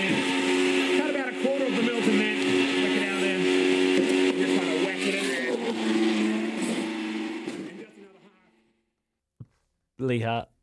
Brilliant. Uh, brilliant. Uh, obviously, long-time member of the ACC, Jacob. So has been. He's got. He's got a lot of cricketing now. He is adept with ball and bat. And Richard was the, actually the one that said it. He has experience with snail racing. So you dare say that Lee Hart will be able to call a horse race? Yeah, you'd think so. And I, I don't know if I don't know if contractually, but he might be a free agent at the moment. So I mean, trackside. Trackside, you want the next George Simon or Tony Lee or Matty Cross? Maybe Lee Hart's the answer. I reckon put him in, and I reckon our Team List Tuesday is looking pretty bloody good at 22 minutes away from 5 o'clock. Any late submissions to double eight double three, more than welcome. Tom Bruce, domestic cricket, he is captain of the Stags. They're taking on Canterbury shortly in the Ford Trophy. A little break from T20 this week, and we are back to the Ford Trophy. So we can catch up with Tom Bruce and find out how his CD side have been going. It is a top of the table clash in the Ford Trophy. They've won four from their six Ford Trophy games this season, uh, three bonus point victories, and they lead Canterbury by two points. So this is a massive game tomorrow in the Ford Trophy, and we'll find out how Tom Bruce is preparing himself for it. Circle back to some of that hysterical and mad laughter to relieve the drive time traffic. Beeve, Kirst, and Kim have all the gags 4 till 7 on the run home. SENZ, we're Kiwi for sport. SENZ. It's Kiwi for Sport. Call anytime 0800 150 811. Staying in to watch the sport? Let us cook. Get your Macca's favourites delivered with McDelivery. Hold on to your seats. It's the run home with Kirsten Beeve.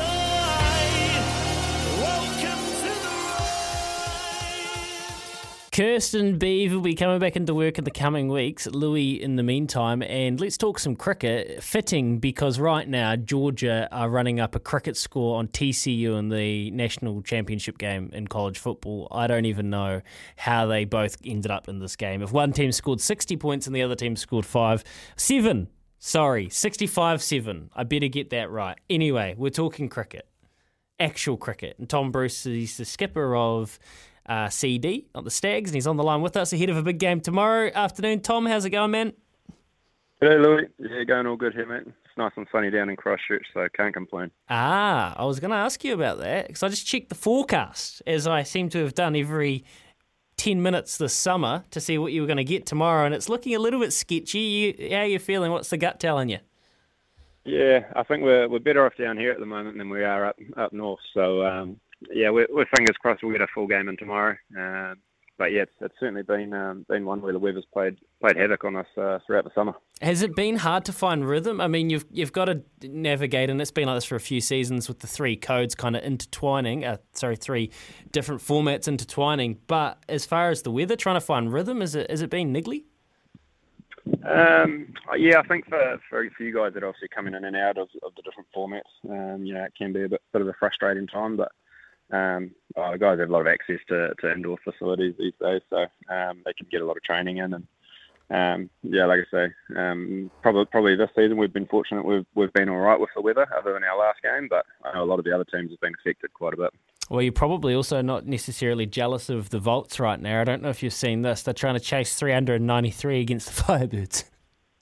Yeah, we we we did uh, check in on them and uh, see that. Yeah, uh, Wellington have put up a, a mammoth score down there at uh, Uni Oval. It's always a good batting wicket. But um, I haven't actually seen uh, how Otago were going. So, um, but yeah, anytime you're chasing 390 in a 50 over game, you you're going to be struggling. Yeah, hard pressed. Um, uh, Hamish Rutherford did his best. I think he's gone for about 50 odd. Foxcroft's 25 of 28. So they're 137 for two at the moment. Uh, you're in Hagley. Obviously, the, the wicket can be delicious for seamers, especially if there is a little bit of moisture around. They've been going pretty good in the Ford Trophy as well. Uh, where are you guys at, though? Where's your squad at? Because I know through the white ball season, the games you have played, it's clicking. It's a pretty well balanced side. Yeah, yeah. Look, we've um, we've um, managed a pretty good season so far. So we're we're currently top of the table in the one days, and um, uh, sort of I think first equal on the T20s, so which we've just come off the back of. So yeah, like you said, the guys are clicking at the right time with with the T20s. Um, we've still got a, a fair bit to go with some improvements in our game, but um, it's nice when you can just sort of switch from 2020 to 50 over mode, and um, you know guys have to adapt pretty quickly to it. Um, as you can tell, Wellington are probably still in 220 mode and, and have run up a big score there. And um, I think the game against um, Canterbury tomorrow is, is a top of the table clash, and, and I expect no different here. I think there'll be plenty of runs on board. The the wicket looks a good one. Um, so yeah, ho- hopefully uh, a decent game of, of cricket tomorrow for us. I'm sure you wouldn't mind a score yourself. Um, i- i- how have you found captaining the side with team of people coming in and out? You've obviously had a couple of the Black Caps head away. You've had some young guys, been able to bed some young guys that have really performed for you this year as a skipper with different personnel. How, how have you found the chemistry of the team? Yeah, it's been really nice. I think it's it's nice when you've got um, you know a lot of depth within your squad um, and within your region. So um, yeah, we've we've played a number of guys this year already in, in the one days and T20 format. So um, but we want guys going up to the Black Caps. Obviously, Dougie Bracewell's just gone um, just gone over to, to Pakistan and, and India, and um, you know we've got guys coming and going in that the test squad as well. So. Um, it's enjoyable and it's it's good when guys are performing for the Stags and then getting recognised for, for New Zealand and and then we can bring in these youngsters and um, you know give other guys an opportunity to to press their case for the Stags. So yeah, I couldn't tell you how many players we've used, but it feels like a fair fair few, and um, you know all we can do is, is make a, a, a seamless transition from from guys that have been playing sort of club cricket and and Hawke Cup cricket to, to then jumping into the Stags environment. Yeah, well, whatever it is, it's, it is working at the moment. So you're right, Doug's gone up. Uh, do you think that means that there's a good chance we will see Will Clark? He's been in, he's had a go and he, he performed quite well from memory. I think he put up a pretty handy score.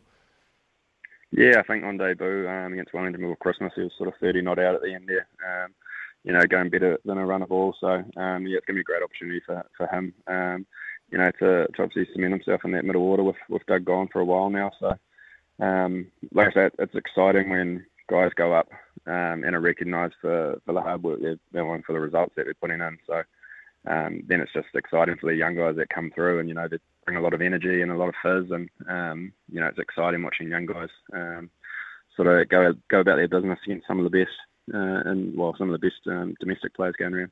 What about yourself, Tom? How are you going? I know you'd strung together a couple of uh, scores late last year.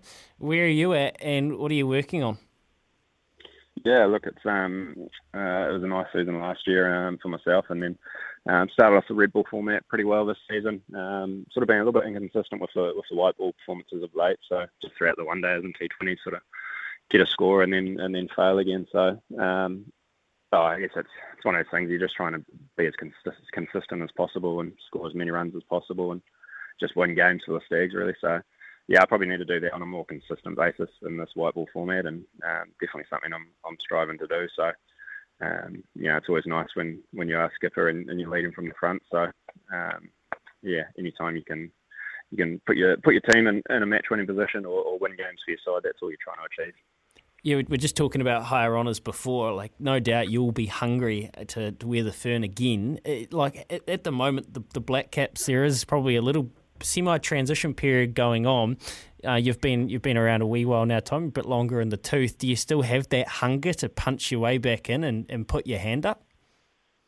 Yeah, certainly. It's um, you know, I think most of the guys playing playing domestically are, are striving to get to you know to that New Zealand and international level. So yeah, certainly, like you said, I've had a taste of it in the two twenties, but um, you know, I'd certainly love to get back there. But um, I look around the country, I think there's there's a lot of depth within the country and, and certainly within the batting ranks. So um, yeah, I think there's there's a lot of quality batters going around at the moment. So it's sort of um, if you're not putting up, you know, good performances at the domestic level, you know, you're struggling to, to get your name, um, you know, in the conversation. So um, yeah, like I say, it's, it's um, certainly certainly hunger's still there. Um, there's no shortage of that, but um, yeah, it's sort of still just biding your time and um, trying to do as best you can to, to then hopefully get that shot one day again.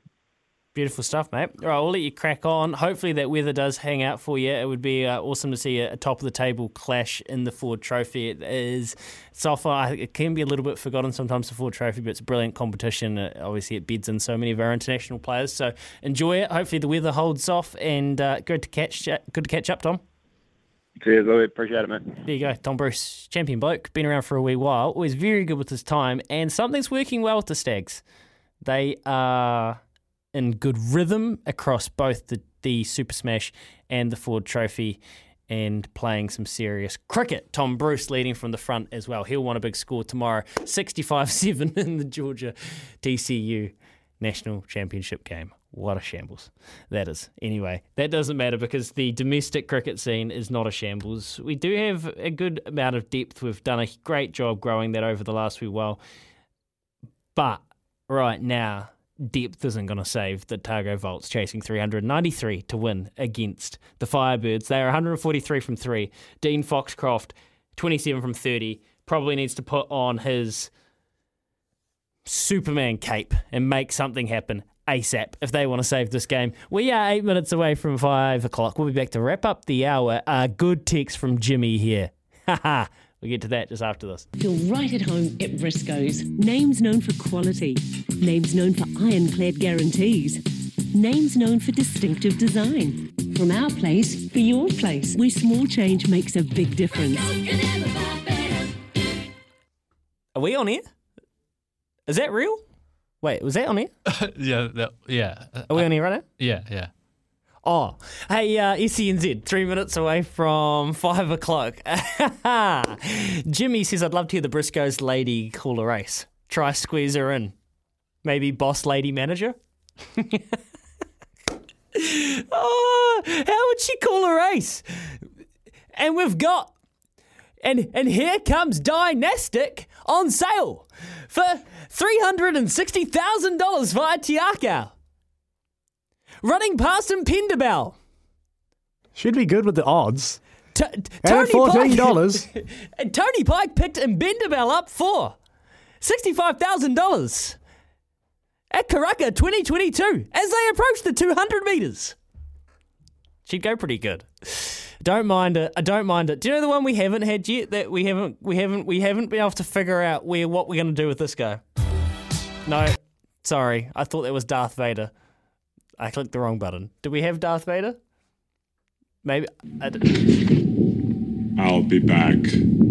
no, it's Arnold Schwarzenegger. Sorry. it's not Darth Vader, mate. Sorry, Joe. Uh, threw under the bus there. I thought we might have had a Dark Bra- Darth Vader. We oh yes, do we, we do, do we? The we? rebels are alerted to our presence.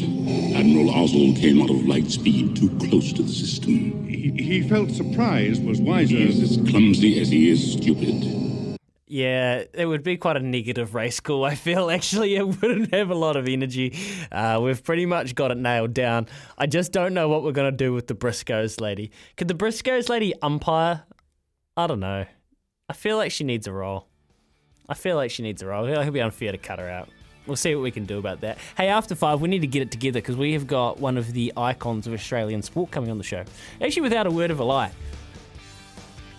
Uh, Georgia, by the way, has been crowned national champions, just in case you were hanging in there for the result of that game. 65 7. Look, the quarterback can't even cry because it was that easy. You're not even allowed to smoke cigars, pal. You have to just walk around.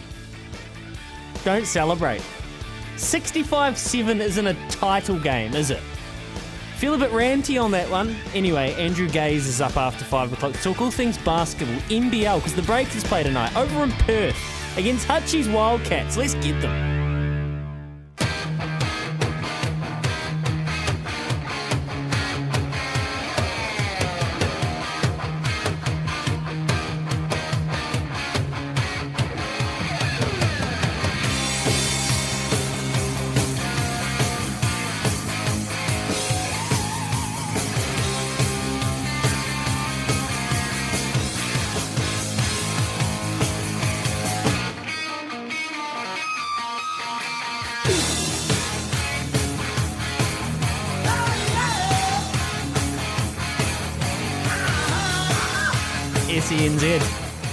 Three minutes past five o'clock. Hey, how about this? If you want to eat some food, McDelivery is the best option. What's the show been today, Joe? It's been a. It's been exhausting. No, fun. no. Uh, what sort of Big Mac is it been? Oh, it's been a grand Big Mac. The show has been a grand Big Mac, and it's about to get grander as we wait for Andrew Gaze. Oh, sorry, the Macca's menu with McDelivery, and we're going to have Andrew Gaze on the show just in a second. And then we're going to do a quiz later on called Drive to Survive, and we're going to go and order grand Big Macs, and we're all going to have a delicious amount of fun. That's what we've got coming up at four minutes past five o'clock. Andrew Gaze, moments away. One of the icons of New Australian sport. Um, Melbourne Tiger. And if anything, I'm just disappointed I'm not wearing my Melbourne Tigers singlet here for this interview coming up. Uh, we're going to talk NBL, we're going to talk breakers again later in the hour. We will probably try in some more racing, and we are going to talk all things basketball. The ASB Classic rolls on. Right now, we have got play out of the rain underneath the roof of Monteiro and Lehecka. Uh, their game has got underway, so we'll keep you updated with that throughout the afternoon. We're only here for one more hour. And then we'll be handballing it across to, I think, Watto's in after six. Pretty sure. Pack and save guy could be the other umpire. Ah. Jeremy Corbett? Nah, Paul Ego. oh, that sucks. Who does that suck more for? Probably Paul Ego that he got confused Yeah, as Jeremy definitely. Corbett. oh, that sucks. that sucks. Sorry, Paul Ego. that is brutal. Yeah, Paul Ego and uh, Briscoe's lady at either end umpiring. Six minutes past five o'clock. Uh, that is our Team List Tuesday. A cricket 11, and we'll let you know exactly who it is a cricket 11 of people you want to hear call a race. I reckon this man coming up would do a hell of a job calling a race as well. He can do it all. Uh, host of the Run Home across the ditch in Victoria on 1116 SEN. Fantastic broadcast, fantastic broadcaster, incredible basketball player, genuine icon of Australian sport. It's Andrew Gaze, and we're very lucky he's taken time out of his summer to stop by and talk some breakers and NBL basketball with us. G'day, Gazy, how are you? Good afternoon, Lily. It's uh, great to chat. Pleasure. It's an absolute pleasure, mate. And I've got you right in the pits of the NBL season where we are Yep. hot on the heels of the Breakers and they are hot in the middle of a very long road trip. And they've taken Yeah. some games around New Zealand. They're trying to get to the fans, but now they've they've gone Adelaide, they're off to Perth. What's your read? What's your vibe on our Breakers at the moment, Andrew? I absolutely love them. I think that they've um, really done a great job this season. They've picked up some fantastic players. Love what Dererk Pardon is doing in, in the middle. I think that Barry Brown Jr. is uh, an offensive spark, which we haven't seen for quite some time. And Jarrell Brantley is a, uh, a star, very consistent player, shoots at a good clip. So with their imports, they're doing fantastic. And the natural improvement of guys like Will McDowell White, and uh, and of course the veterans in uh, Tommy Abercrombie. They've put together a team that's not only doing extraordinarily well, I think are a legitimate chance to win the whole box and die. So it's a it's an exciting time to be a Breakers fan, and um, got some heavy lifting to do. Got a bit of catch up to play because they missed those games because of COVID. But um, I, I think they've positioned themselves really nicely on the back of some unbelievable uh, defense that this team plays. They are very, very physical, and it's uh, it's been the key to their success. They're extremely well coached, aren't they? Like uh, they are very well coached, and now they get a clean bill of health. They can kind of have a bit more flexibility, and it got a little bit sketchy on a couple of back-to-back losses there. This this win streak they've just been able to put together: Perth, Adelaide, then hopefully Perth again tonight. It's been Yeah. huge for the momentum of their season. What have you seen out of the the young coach, Mody Maor? Well, Mody's been fantastic, and the good thing about it, he's a first-time coach, but he has been there for the last what three years. So he's he's been able to get a a um, do a good apprenticeship. Well, with an international coach coming in, it does take a while to adjust to the culture, the style of play. Um, and, and just get acclimatised to uh, Australian NBL basketball. So it's uh, it was a, a bit of an advantage that he has that he has on others that come in as a first time coach. But um, like I said uh, in the introduction, the, the, the way in which the team is defending and what he's done, he's recruited really well for that purpose. Um, and, and Dererk Pardon is elite. He's a big guy, but what he can do, the game is so predicated on on-ball screens. And when you put the bigs in on-balls, uh, how they can keep little guys in front, how they can hard show and and um, and and be able to stop the penetration is key. And as a big fella, he does it as good as anyone in the competition. and they are really physical. They test the limits of the officials with the way in which they play, uh, but but they do it in a way that uh, that's consistent. They do it from the very first possession, and as such, they are able to impose their will on the game, which has been uh, very helpful to them. And you've got to give their coach Mody Maor a, a lot of credit for that. But having those bigs that can sit out on the perimeter and defend is so crucial. And I don't know if you've seen this graphic and the stat that's going around at the moment, Gazy, around pace. It's been a really smart, smart bit of work. It's brilliant, and it, it stacks all the leagues up around the world. I can't say I was shocked that I that the NBL was ahead of those other leagues. What I was shocked by was how close the pace is related to the NBA. But it does kind of make Yeah. sense when you think about it, and then just listening to what you're talking about around on-ball screens and being able to defend as bigs. Yeah, it is. I think we've got the best blend of the European style of play as opposed to the NBA. And yes, our pace of play is, is slightly below the, the NBA, but our game is officiated a little bit differently. And I think when you look at the, the way that the Europeans play, it's a, a very methodical, walk it up a lot of times, and they get into their half court sets. And you know, and all- I don't mind that. I, I- think it. I, I think it'd be wrong just to equate pace of play with the aesthetic of the game. I think a lot of people really enjoy the way in which uh, in Europe they, they put together their schemes in order to create scoring opportunities. Uh, whereas here in Australia, we've got that nice blend. And, and in fact, I actually prefer a lot of NBL games than I do uh, NBA games because of that. Because you do get also that, that, that the differences between just running up and down and shooting threes and uh, you know one or two pass offense. Uh, I think that we've got a, a- a much better balance than what the the NBA uh, runs. And it was interesting also yesterday on the back of that pace of play graphic uh, that that uh, Luka Doncic after his game yesterday was asked about uh, watching other NBA games, and he actually said, "Well, I don't really watch too many NBA games. I watch all the EuroLeague games. I watch the European basketball games." So I, I think its beauty is in the eye of the beholder, and there's no doubting the NBA with their athleticism and depth of talent is, is still really fun to watch. But when you don't have that depth of talent and you don't have that athleticism that the NBA has, I think you've got to try and find other ways to present the game, which, like I said, the NBL does as good as anywhere in the world. This is how good you are, Andrew. I was literally had up on my screen here, StatMuse, slow Dallas Mavericks had the slowest pace by any team in 21-22. And I was going to ask you about, do you think that that's Luka's European influence? And you've just answered the question. I didn't even get to ask the question, mate. That's how good you are. But back on the the NBL, it's pretty congested.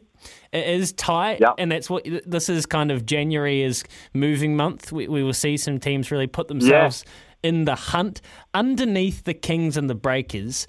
Where are the genuine threats, and who will be looking to rack up a three-four game win streak here and put themselves in those title hopes? Yeah, it, it's it's really tough because you've got like between say the Breakers who've played the 19 games. There's still a couple. There's a couple of teams. Well, there's one team in particular, Phoenix. They've already played 23 games, as have Melbourne United. So it it um there are some anomalies in the the fixturing that does make it a, a little difficult, but no doubt to me that uh, Sydney and New Zealand are the front runners. Uh, but uh, the, the, like you say, in that next group below them, it's really tough between third and eighth. Uh, there's not a whole lot of difference. Now, the, the record would suggest differently because I think uh, Melbourne United are in that position with, uh, I'm, I'm going off the top of my head here, like 11 and 12. Um, uh, whereas, uh, to me, the Cairns Taipans, when you look at the way in which they play, and when you talk about pace of play, my goodness, they get up and down Yeah. and let it fly. They're they're a fun team to watch. But but for whatever reason, and I don't want to be disrespectful to Cairns, I'm just not sure that style of play is going to hold up in, in playoff basketball. I hope I'm wrong because I love Adam Forde and I love the way they play. But I think that they, um, you know, that it's going to be interesting to see if that style of play will hold up in uh, that intensity of playoff basketball. But then, really, I, I, I like the Adelaide 36ers. They can get their act together. I think they've got a fantastic team. If Southeast Melbourne Phoenix, if if they didn't have the injury problems, they have just just had the worst luck with injuries. I think if they've got their full complement of players together, then they should be a, a, a contender And then I'd also be a little fearful of uh, Melbourne United. They're starting to play some really good basketball. They've won four out of their last five, and um, they too have had some injury issues to deal with throughout the course of the season. So it's it's really wide open, and uh, you know, the, the the the fourth place team I think has ten losses, and the the seventh place team has ten losses as well. So it, it's it's so so tight. It's going to be a real dogfight uh, to see who makes the finals, and uh, thank goodness they changed it to a top six with these play-in games because there's going to be some really good teams in that fifth and sixth spot that could potentially go all the way. We're all about the play and we love the play. And hey, uh, Gazy, we'll let you crack on with your January. Just one last one from me. I'm curious because I, I heard Jeff Van Gundy talking about he thinks the mistake that coaches make the most is their, their, rota- their rotations aren't tight enough. They play too many players. And I know it's Yep. it is different NBA to NBL and length of season, uh, minutes, that sort of thing. Mody Maor has his full complement of players now. In your experience, when you were playing it and all the analysis you've done since, what is the right rotation and the right amount of players to be playing as the season starts to kind of hit that Yeah. crescendo? What's what's the sweet spot? Yeah, I don't think there's any really right or wrong answer. It really depends on your talent that you have at your disposal. I, I think that it's a lot harder in the way in which the game's played now as opposed to when I was playing because in the NBL back when we played, we played 48 minute games. Mm. But even with those 48 minute games, we were the extreme. We had a, you know, at best a seven and a half man rotation. We were really short on those rotations. Um, uh, but but that's not always the best formula either.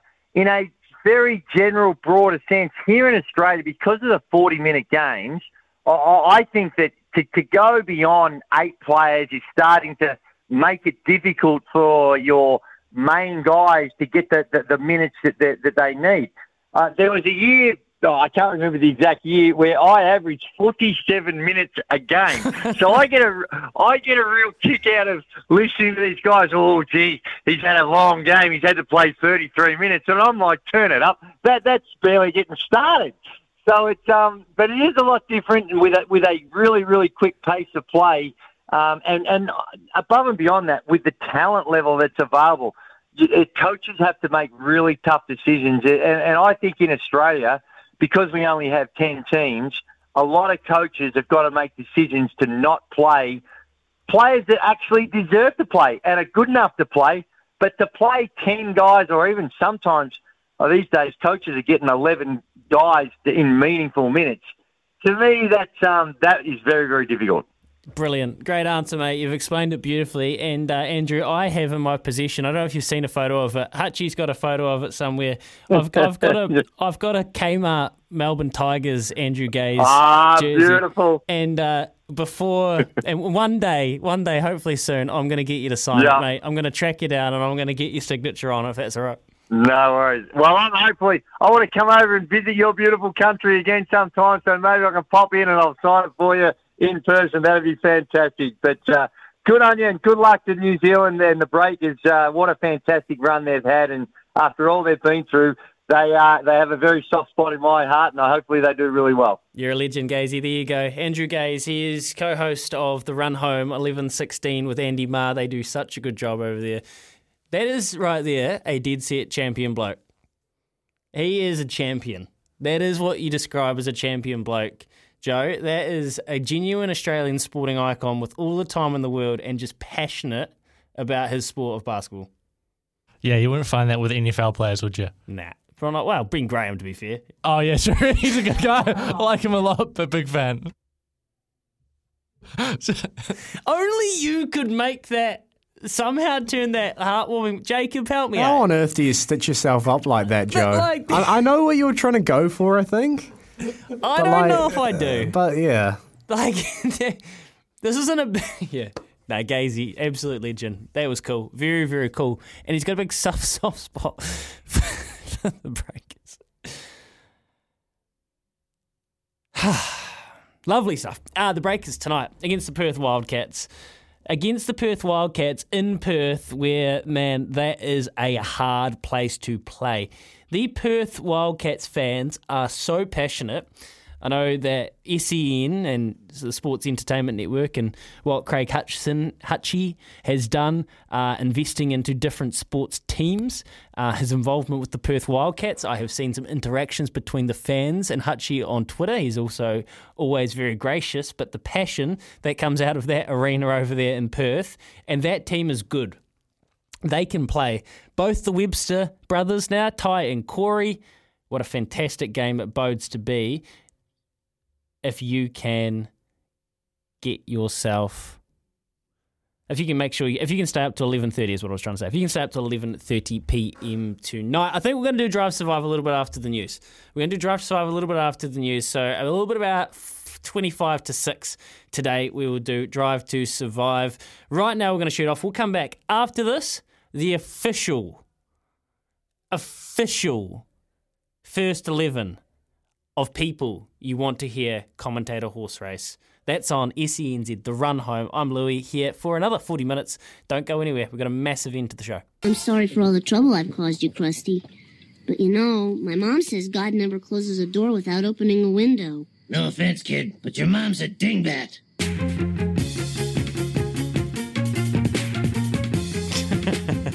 A late nomination there to our Team List Tuesday. Was that for Bart Simpson or Krusty the Clown, do we think?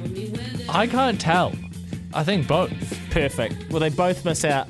Jimmy says the 12th man for the 12th man of the team, best man to fill the gaps. In. Jacob, in. Put him in. He's in. Jimmy, brilliant. Charlie, little late with this text, guys. What about the auctioneer from Storage Wars on TV? He'd be great as a race caller. Charlie, he would be, but you are a little bit late. We've had a little bit of conjecture as we had umpires, the Briscoes lady, and Paul Ego. Mark says it should be the Briscoe lady and Andrew Mulligan from Rebel Sport. It's not a bad point. I don't know what we're going to do with that, Jacob. Look, on um, sorry, I stumble over my words there. Traditional um, Team List Tuesday um, teams have like a quite long list of uh, backroom staff. So I reckon we could fill in some umpires. We we've got a manager, maybe assistant coach, coach. So we can always squeeze in a few extras there. Okay, well, let's, yeah, I think we can at least have umpires. I guess we need people to run the water. Yeah, the- water boy. So we got the 12th man as the 12th man, but we could have a couple of. What about the. Uh, actually, we need the we need the match official.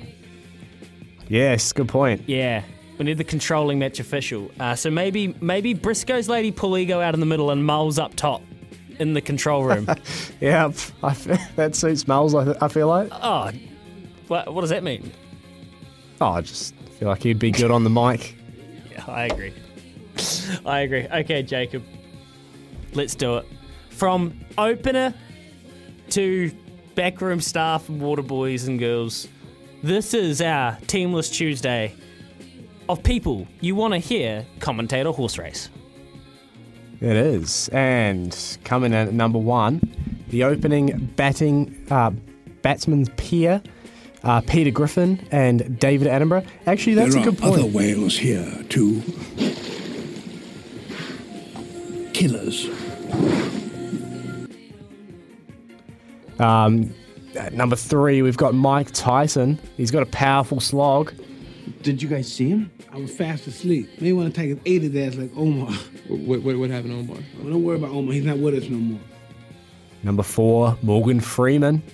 Oh, I must admit, I didn't think much of Graham Norton first time I laid eyes on him. Samuel Jackson at number five. Enough is enough. I have had it with these m- snakes on this mother. Everybody strap in. gritty middle order player. He's a real thorn in our side, I feel like. Uh, we've got Nick Cummins at six. Oh, I don't think we have any honey no, badger. No, but he does do a good interview, so. Uh, he's uh, busier than a one um Actually, bricklayer. maybe he'll be our um our sort of Daryl Mitchell type player. I've just thought off the top of my head. grafter. Yeah, definitely. tough. I agree. Uh, Ian Smith at seven. Stockley! The Doyen. The Doyen of New Zealand, Stockley. I guarantee it. We could ask him to do one. I bet he'd do one for us. He, he would do a fantastic race commentary, and he's also made that huge score at Eden Park against India, so he's a legend, Yeah, too right. He's the captain too, and the wicket keeper. as he should be. Uh, Lee Hart at eight. Ah, Lee Hart. Lee Hart. Oh, we're going to do a cheesy souffle, a double souffle if you like today. It's a French dish. We're going to be doing a few jus and also some chicken towards the end. Uh, all time, all time. Uh, Kerry O'Keeffe skull at nine. Uh, what about Skulls one with Smithy recently? Yes, I know. Uh, they've, they've popped up so much on my social media recently. Yeah. Just best skull moments. Big run on TikTok. Yeah. What was it? Uh, I told my wife I was going to make Spaghetti for dinner? spaghetti for dinner. Oh no, no! I was gonna, I was gonna drive a spaghetti car, Oh, wasn't that's- it? And then, and then it goes. Um, I was gonna drive a spaghetti car. Oh no, she didn't believe me, and I, oh, I've stuffed this up royally. actually- But like, you've mauled this. you know, And the, the punchline's past pasta. pasta. Yeah, the Brilliant. punchline's pasta. Anywho, punchline's pasta. Spaghetti bolognese. Number ten, Michael Holding, Brilliant. and uh, number eleven, Snoop Dogg, the loopy leggies. Snoop Dogg off his head. Oh, a stomach shot right there. That may have been a wind knocker right there. I'm happy, guys. Joe, you happy?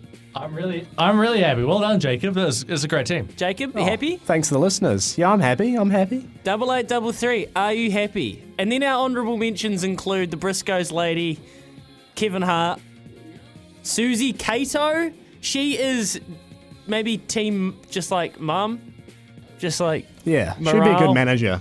morale, team manager. Yeah, you're team manager, not team mum, team manager, uh, and plenty of others. Thank you for all your correspondence at double eight double three. I've thoroughly enjoyed that. Right, twenty eight minutes away from six o'clock. Drive to survive before the end of the show as well. You'll be excited for that one.